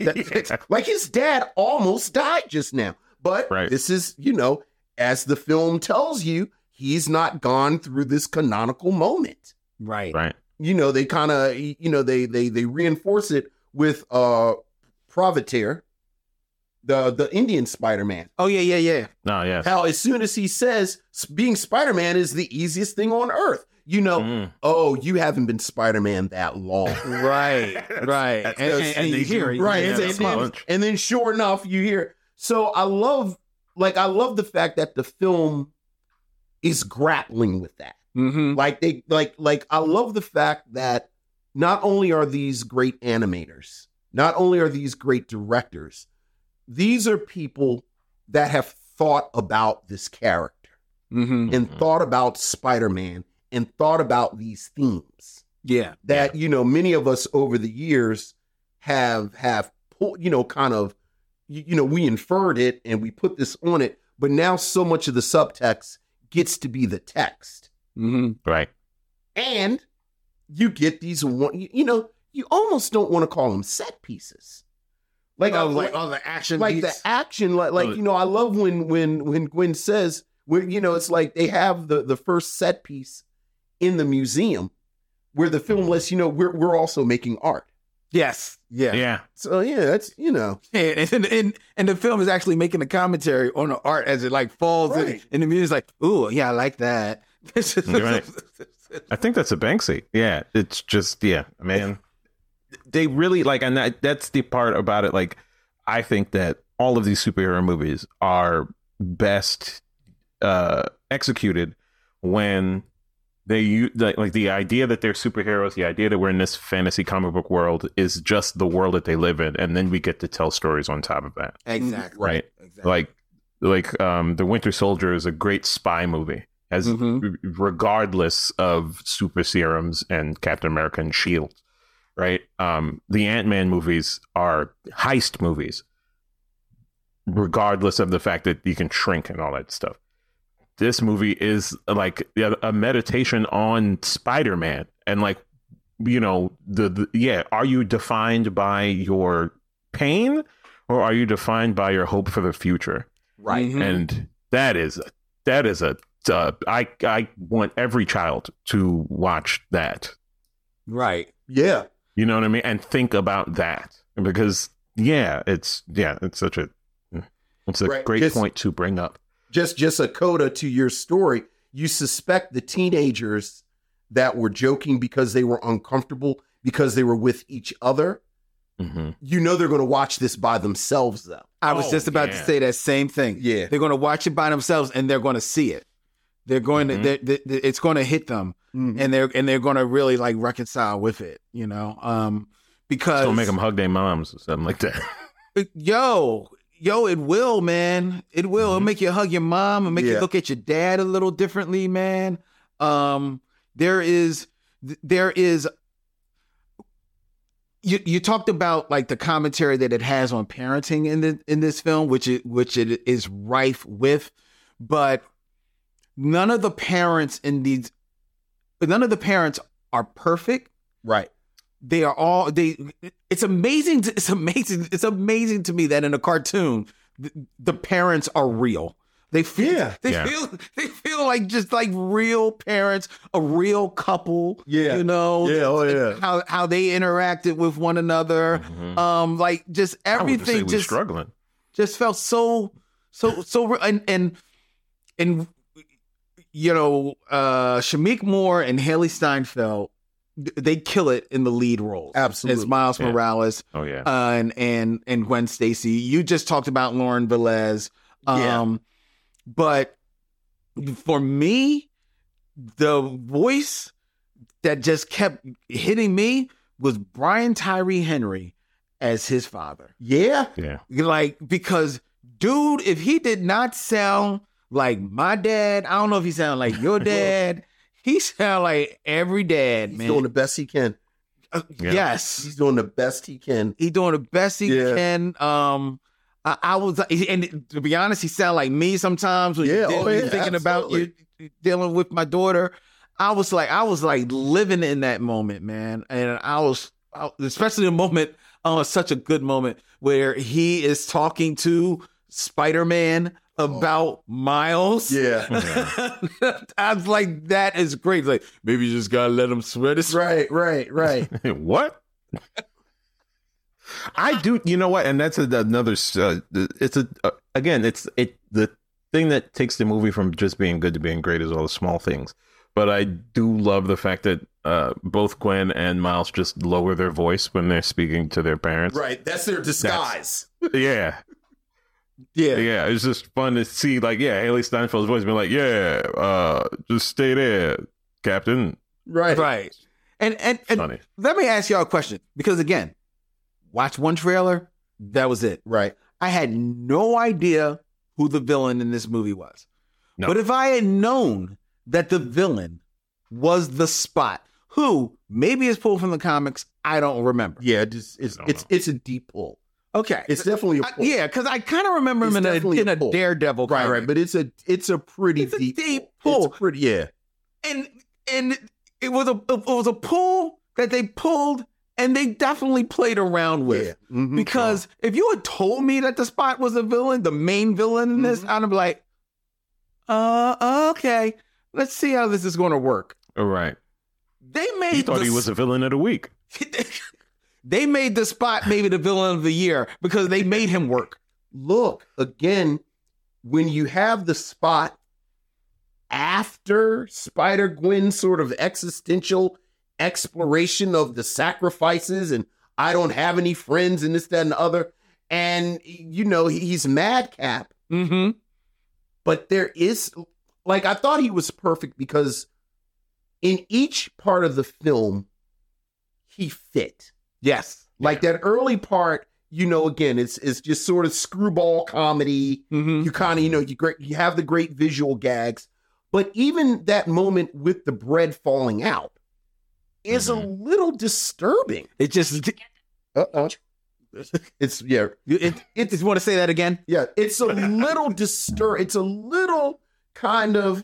eh. Just a hint of what's to come. It's just a Right. hint of what's to come.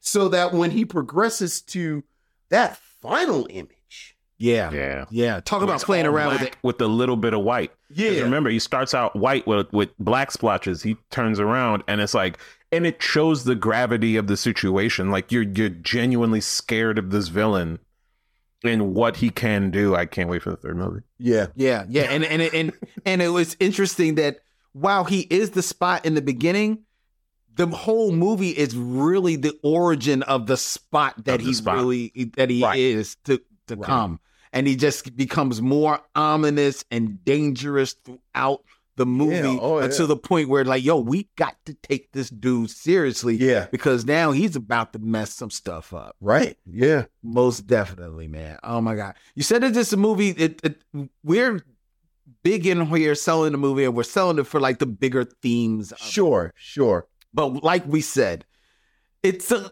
it's the Spider Verse. It's an Easter egg delight. Oh my goodness.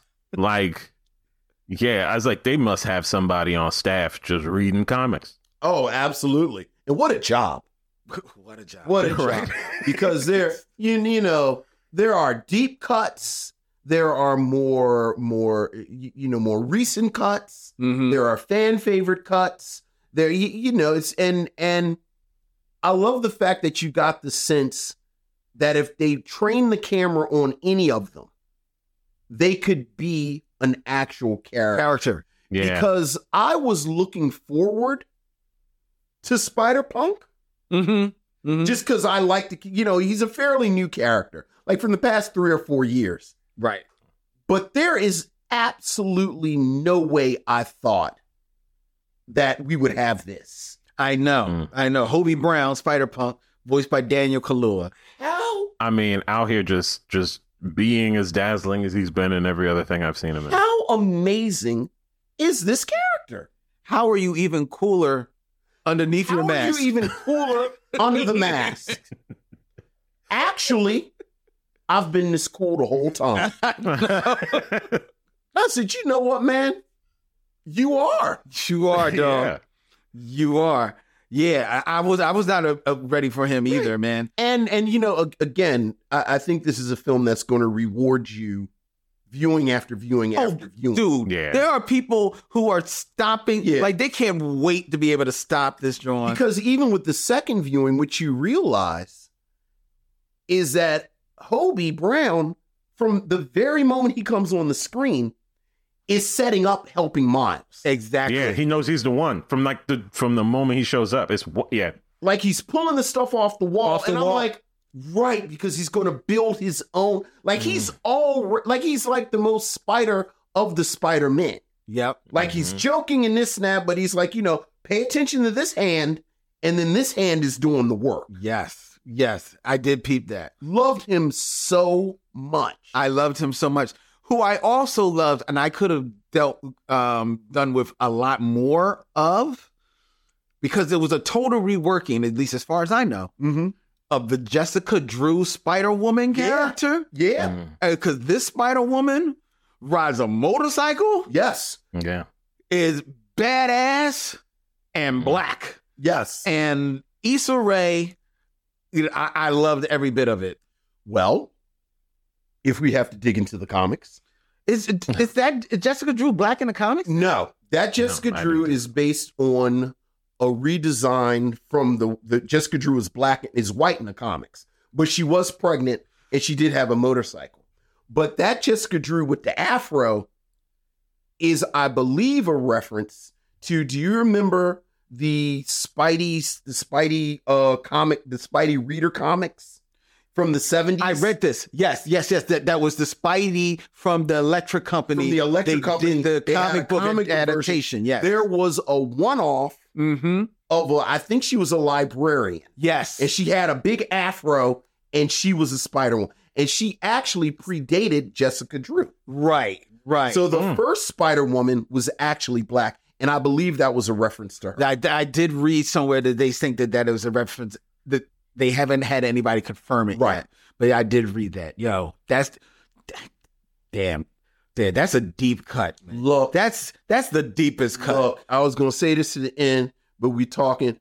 The I have one note. I have one note for this entire film, and I'm almost certain that they're keeping it for the third one. Ma- manga Spider Man strolled um down the hallway in one scene. Yes. Penny Parker obviously is the more current anime Spider Man. Mm-hmm. I need Japanese Spider Man to show up from the 70s with the big robot Oh, With the big robot. and the armband. I don't know, man. I, I believe he'll show up for the third one. don't know. I don't know. That's it. That, that might be a good one. And we do know the Spider Verse team are missionaries. So if you all haven't, yes, Phil Lord is a, f- definitely a follower of the show. Phil, I'm assuming that Japanese Spider Man is going to show up in the third one. If he doesn't, then y'all kind of make sure Japanese Spider Man shows up in the third one. Please and thank you. if if Japanese Spider Man shows up in the third one, and then there's a quick like little caption next to it, it's like "You're welcome, Vincent." I'm gonna, I'm gonna die. I'm actually gonna die. I, I, I was just happy that I saw the Spider Buggy. When I saw the Spider Buggy, I was like, "Yo, I am with it. I, I'm I, I'm done." Peter Park Carr. Peter Park's Peter car. Park. That's a Carr, solid that's right. pun. Like, no, Mhm. I know. I was, I Yes. was, I was, I was The- tickled. I was tickled. Is the Spider-Man from the co- um the video game is in there? Yes. The, the- Mhm. Yes. the bag the bag man Spider-Man is like I mean That's they a were doing deep cut everything. too. That's a pretty deep cut. Bagman Spider Man. Yeah, yeah. They even they even have fun with uh 1967 Spider Man. Yeah. That's the way he comes swinging. And his legs he cramps up. Yeah. Oh my god! It was so. it's it's just a love letter. It, it's a love, Like it's also a love letter. but like to this But like we era. said, it's a love letter that doesn't it doesn't get in the way of the story. Because shout out to because as much as this the spot voiced by Jason Schwartzman, we're giving Who everybody does that- great work. does great work. Yeah. Does great work. Because he sells the comedy, Yeah. but he also sells the villainy, yeah. right? Um, but as much as we, we're caping for him, the other kind of like uh antagonist in this movie is Miguel Herrera Yeah. of Spider Man Mhm. 2099, voiced by Oscar Isaacs.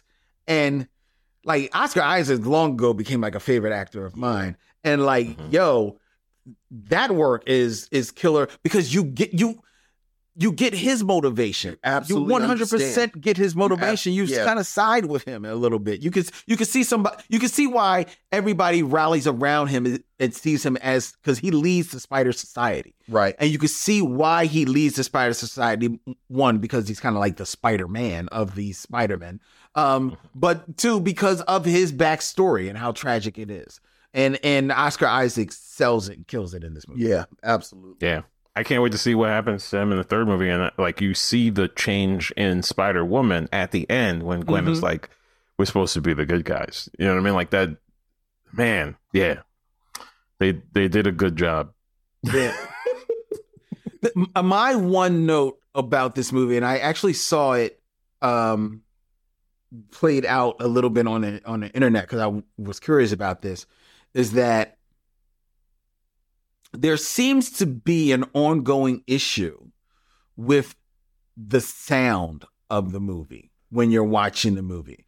Uh, I saw that that because I felt it honestly when we were watching the movie that I was like, oh, the sound doesn't sound like mixed very well. Sounds like very like some moments sound very low, some minutes moments sound like a little loud and stuff like that. Um, but I we went to a press screening, so I was like, all right, well Right. maybe. Um, but when I went to see it again, th- some of those same issues were there, and- which then prompted me to go online. And I saw that Phil Lord actually did a uh, a tweet about making sure that your theater is showing this with like the audio set at a, like a certain level, right, Something right, like set that up a certain way. because that seemed to be an ongoing issue uh, around, I- I guess, in other theaters. Oh, that's interesting. Hmm. I, I know I didn't understand Hobie Brown some of his lines in the preview, but it was much clearer in in the one that I Mm-hmm. And saw. it probably- and I'm wondering if maybe I saw with the audio set. Yeah, correctly. Yeah, You're right. Yeah, right. So um, that that is my one note. If you do find that when you go see see the movie, you know, just like maybe just go talk to your projectionist. And Phil Lord actually told he, in his tweet, he tells people like, go talk. Tell the projectionist it's the sound's supposed to be said at this. They give you any pushback. Tell them Phil Lord said. Tell them Phil Lord. he actually said that. I know every uh, projectionist in America was like, "Come on, man!" But yeah, Yeah, just tr- real true, real talk, real talk. Um, so okay, we buried the lead. We would definitely recommend. Yeah, yeah, yeah, yeah, yeah. I, and again, I did. I oh, sorry. no, go ahead. No, I haven't seen the first one in years, and I I saw it was like on a random channel, but uh, my cable was like, "No, you can't just watch it uh, from the beginning." Like, did y'all watch the first one again before seeing the second one? I didn't watch it immediately, but I can guarantee you because it is a perennial favorite of my household. Oh, that yeah, I've I- seen it in yeah. the past two months, Mm. and I've seen it a lot. So, like, are there any questions you have about any aspect of the first movie? it like I didn't see it going in, and I was like, "Man, should I?" And the, the this is just a me thing. The last time I did that, where I was like watching a bunch of movies back to back before I saw the new one was John Wick, and I was like, I just saw too much murder in a day, so Mhm, I mhm. like I'm not doing that again. But like watching that second one made me want to go back and watch the first one because the way that they refer to it, I'm like, this story can't be that tight. It it is But actually that apparently it tight. It is uh, you, you know I have to say the plot point and and it, th- you, you know they play fair. The plot point of the spider being from the other universe. It's all right there. It's all right It is there. all right but there. I think I thought that that 42 referred to this was the 42nd spider I they had experimented on. I'm pretty sure tweet that said that like the comic book uh Miles Morales it is the 42nd experiment. Right. But this one is from a different like so Well- it's different than the comic. Yeah. Well, it glitches. It actually In the first glitches one. in the in, movie. in the first one. which, in the first which, one I do remember it glitching. which they let you know if something is glitching, that means Right. it's from another. And then the the the beautiful subtlety is that people have already situ- I have to admit, I, I've had a, a research assistant for this episode. my daughter, my daughter has been all over TikTok and she's showing me different things. When Miles Spider Sense goes off the first time, Are you talking about th- this movie or the first? in the first movie when Miles meets R.I. Peter. Yes. And their spider sense goes off at the same time. Miles's spider sense lines are purple and green. They don't turn red and blue until R.I.P. Di- Peter dies. So he actually has a spider sense from the other universe. And then when Peter dies, he sinks and Hmm. he's this universe's Spider Man. Hmm. Oh wow. And they set this up in the it it's it was amazing like it's it's so amazingly Well, real qu- real quick uh, t- t- for people that don't know, what's the what is this uh, uh this why is it unique that his spider sense is first purple and green? because he's been bitten by the spider from what we're calling the Prowler universe. Right. Because when he goes at the end, it's all purples and greens because this is the Prowler universe. And as Miguel tells him, you are an anomaly Hmm. Mm-hmm. because you were bitten by a spider that was meant for someone in that universe. Right. But they brought the spider to your. He's from 1610, Right. and they bite him, and it's um, and and purple and green is the colors of the prowler of the prowler, villain. right?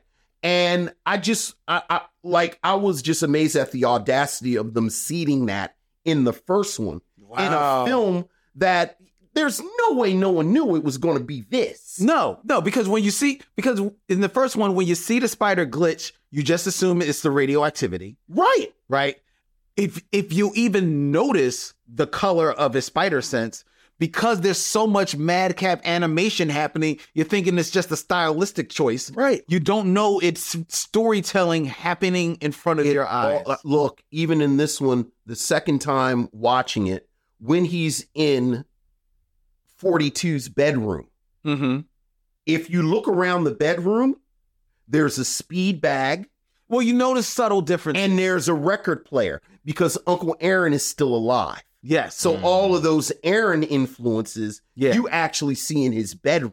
Right. Mm. And there's subtle differences because when mom opens the door, th- you if you pay attention behind her in the the rest of the apartment, there's subtle differences there. Too. Yeah. I kind of know. I that's what I kind of noticed. Yeah. Maybe it's like, oh, something is a little wrong. Right. Oh yeah, I mean, from the time she was like, when he was like, "I'm Spider Man," she was like, "Who's that?" I was like, "Oh yeah, it's a different universe." Because remember, they they were talking about Spider Man earlier in the movie, saying, "Oh, I, I, I they said he's Puerto Rican." He was like, "No, I, I think he, he looks Dominican to me." like, that was a little joke, but again, a little joke that really speaks to uh, the the the la- la- uh, Latinx uh, experience in this country and. Uh, and and of New York City, I will say. Uh, Yes. Yeah. Oh, I've yeah. seen very many. much. I've seen many a high school fight between Puerto Ricans and Dominicans. Uh, just uh, yeah, uh, you know, all in good fun, obviously, but like, yeah, Oh my god. Um. y- y- Any last thoughts about Spider-Man across the Spider-Verse? Daryl. it's a really good movie, man. Um, yeah, it's it's really good. Uh, you should see it. Bring a friend. Uh, bring your family. Um, Bring a fan. Oh, I will say, uh, you know, DC uh, for years everybody would say, oh, you know, Marvel is killing it in the movies, but when it comes to animation, DC is taking them to town. And No uh, they more. showed up with Spider Man and said, "Listen, y'all need to s- y'all need to fix how you say my name. They do. Put some respect on it." Though to be fair, this is Sony with a deal with Marvel. Right. So, you know, Sony is like, yo, yo, yo, yo, yo, put some respect on our name as well. Well, and also Sony does not want to lose the Spider-Man franchise, and they will if they ever you know, Yeah. wait too long. So Right. I, I, I have to say, I was guardingly sort of optimistic about this because I th- I think what made the first one work so well, and we talk about this all the time, where these films kind of come out of nowhere Mhm. and they're amazing films, and and part of the reason that they work is because, as I always talk about, the lunchbox people, like the lunchbox and pajama people, aren't paying attention. Right. So then the filmmakers and the artists can actually create their art.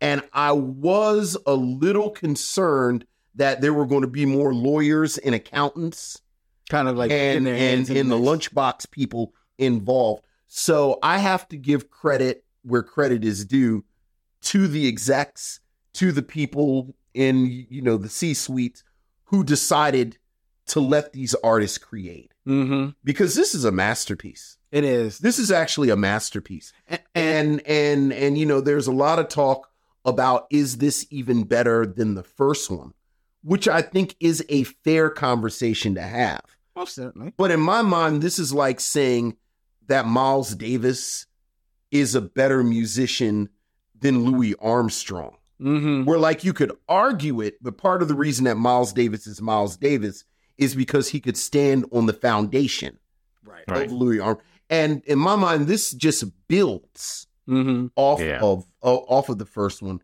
and and and you know daryl much like you i'm very much looking forward to the third one Oh my goodness! Like yeah, like the it the again, you know, superhero movies you still make movies like it does like the godfather 2 thing like it builds on the world it builds it adds it you know and just makes it flushes out characters that you wanted to see more of from the first one like man without lo- with uh, with it, it bears repeating without losing the the the lead yeah this is miles' story because it is because they build up gwen but this is not an ensemble no this is still miles' movie right this is still miles' movie um just a just a, a beautiful piece of art and if you would said again they're doing a sequel to this movie the spot's going to be the main villain.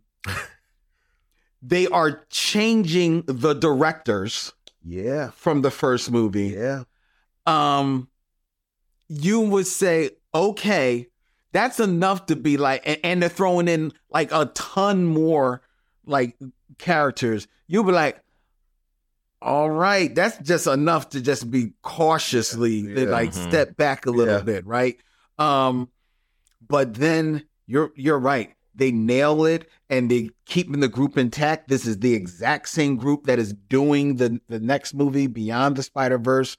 Um, shout out to Joaquin DeSantos, who, like I said, a guy who cut his teeth in uh, in animated uh, cartoon mm-hmm. TV series uh, Streets. Um, I believe this is maybe his feature film debut. Um, if not, it's hard pressed to find another thing that he's done better than this dog um, because you you murdered it, son. You murdered yeah. it.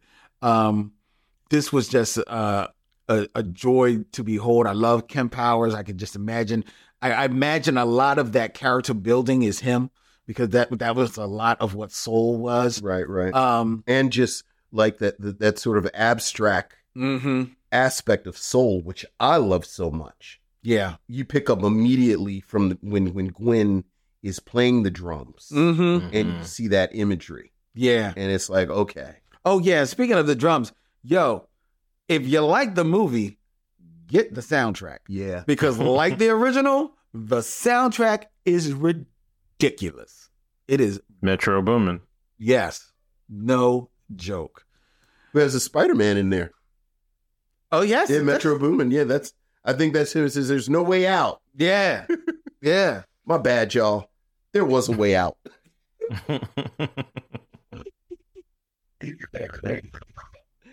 oh my God. So there you go, ladies and gentlemen. Check out Spider Man across the Spider Verse. Absolutely. Yeah. After you see that, yes. make your way to Philadelphia on June 30th to, so that you can be front seat at Punchline to see the sexiest comedian in America, dare I say the world. The world. Daryl Charles, ladies and gentlemen, of the DTF Fun Hour, which is where and get- to speak, yeah, to, to speak about DTF, the Daryl and Tim Ray Fun Hour. Uh, we're having our 10th anniversary show on the 24th at Frankie Bradley's. So uh, get out of here. Come for the come for the sex fun uh, game show.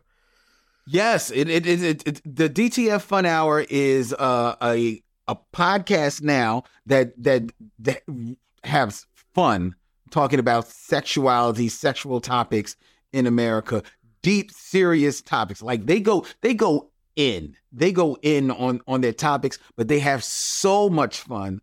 Uh, Daryl and Tim Marie both bon- have their bona fides in comedy, but also in the in the sexual education education right space. Yeah, that's that's, that's Dr. Timmery who has a doctorate in homosexuality, so uh, she knows what she's talking about. She does. Uh, but then when they I'm do their live maybe. show, the live I don't think you've ever gone to. I've not. I've not been blessed yet, Vincent. It is ridiculous because then they take their show and turn it into a game show. All right.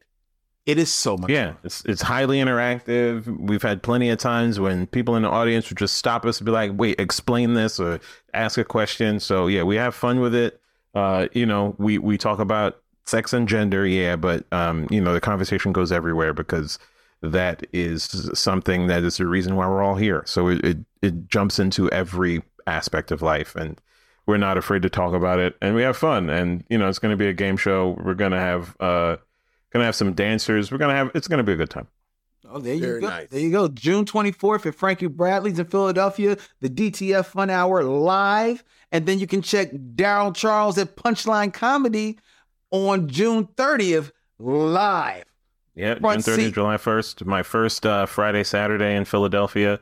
Uh, you know, let's do it. Show up. Uh, I have really good jokes. I have an album, Black Gentrifier. You can listen to it. Nothing I said on the album is going to be in this uh, next uh, show. So, All right. Okay. yeah. All right now. And we will put the links in the uh, show notes, ladies and gentlemen. We'll even add the links to our website so you can check it out. If you listen to us, you can go by way of the Michelle Mission to connect with Daryl Charles, comedian Daryl Charles. Daryl, Yes, who was a please. a, a big fan of of our show. Thank you for your devotion and, and a great friend.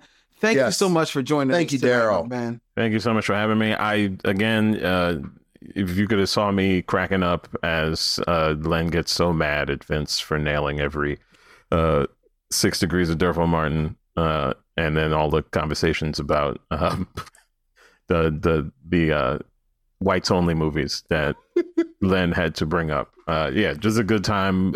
I, I wish you gentlemen nothing but the best. Uh, it's a great show, and I'm so happy y'all do it. Well, thank you. Thank you, D man. I will be talking to you, Yeah. brother. We're gonna let All you right, go. man. All right, ladies and gentlemen. Before we tell you what we're going to be reviewing next week and our special guest next week, Yeah. the emails may have to wait for another week, ladies and gentlemen. Uh, I invite you to follow the Michelle Mission, Two Men, One Podcast, every black film ever made. Go to MichelleMission.com to check out all of the uh, cool designs that we have by way of clicking swag.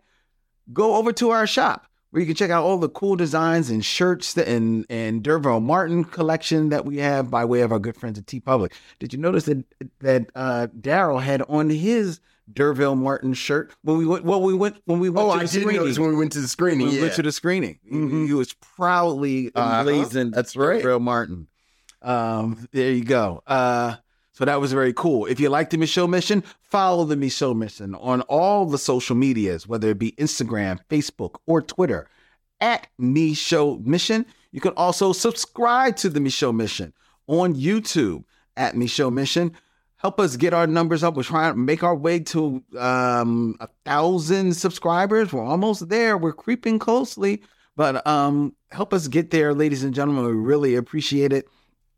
We stream every week from the Video Content Factory, Philadelphia's premier podcast palace here in Manayunk, PA. All right.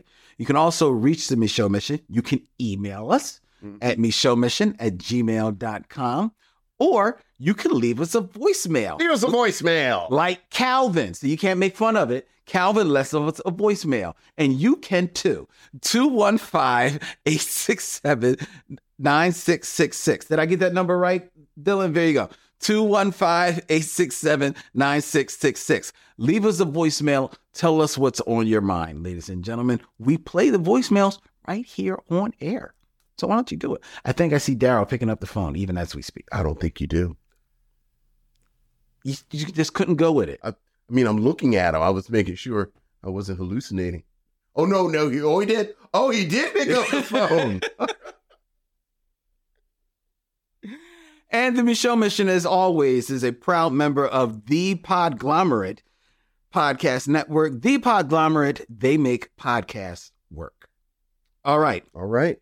Next week, Vincent, Yes. here on the Michelle Mission, Mm-hmm. we did it. We buried the lead. Yeah. Daryl Charles was also one of our very special guests who took part in the class of 1989 He is. podcast miniseries. Is I talk about Daryl's observation of being a child of hoke all the time.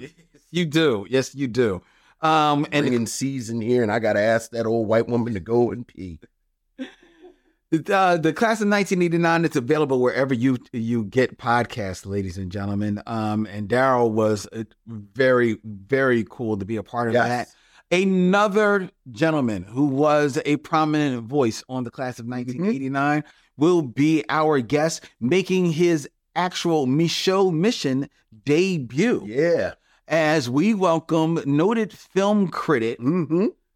Tim Cogshell. Yes. Here on the Michelle Mission to join us in celebrating the career of the recently departed Jim Brown Mm-hmm. from in 1969's 100 Rifles. Yeah. Yeah. Which he stars alongside the other sex symbol of the 60s because Jim Brown was definitely one of them. Yeah, absolutely. But the other one was one Raquel Welch. Right? Would you would you not say the third big star was one of the sex symbols? Or Well, was yeah. he not a sex symbol He, yet? he he's not a sex symbol yet. He becomes the sex symbol in the 70s. Sex symbol on the horizon. on the horizon, Burt Reynolds. Burt Reynolds. Yeah. 100 rifles. Under rifles, that's right. As we dip into Vincent's favorite genre, westerns, next week Yeah. here on The Michelle Mission. Until then, he's Vincent, I'm Len, and in parting, we say. We'll see you when it's time to meet again. The Michelle Mission is produced by Len Webb and Vincent Williams and edited by Len Webb with co production by Mo Poplar, music by Alexa Gold, and filmed at the Video Content Factory. The Michelle Mission is a proud member of the Podglomerate Podcast Network.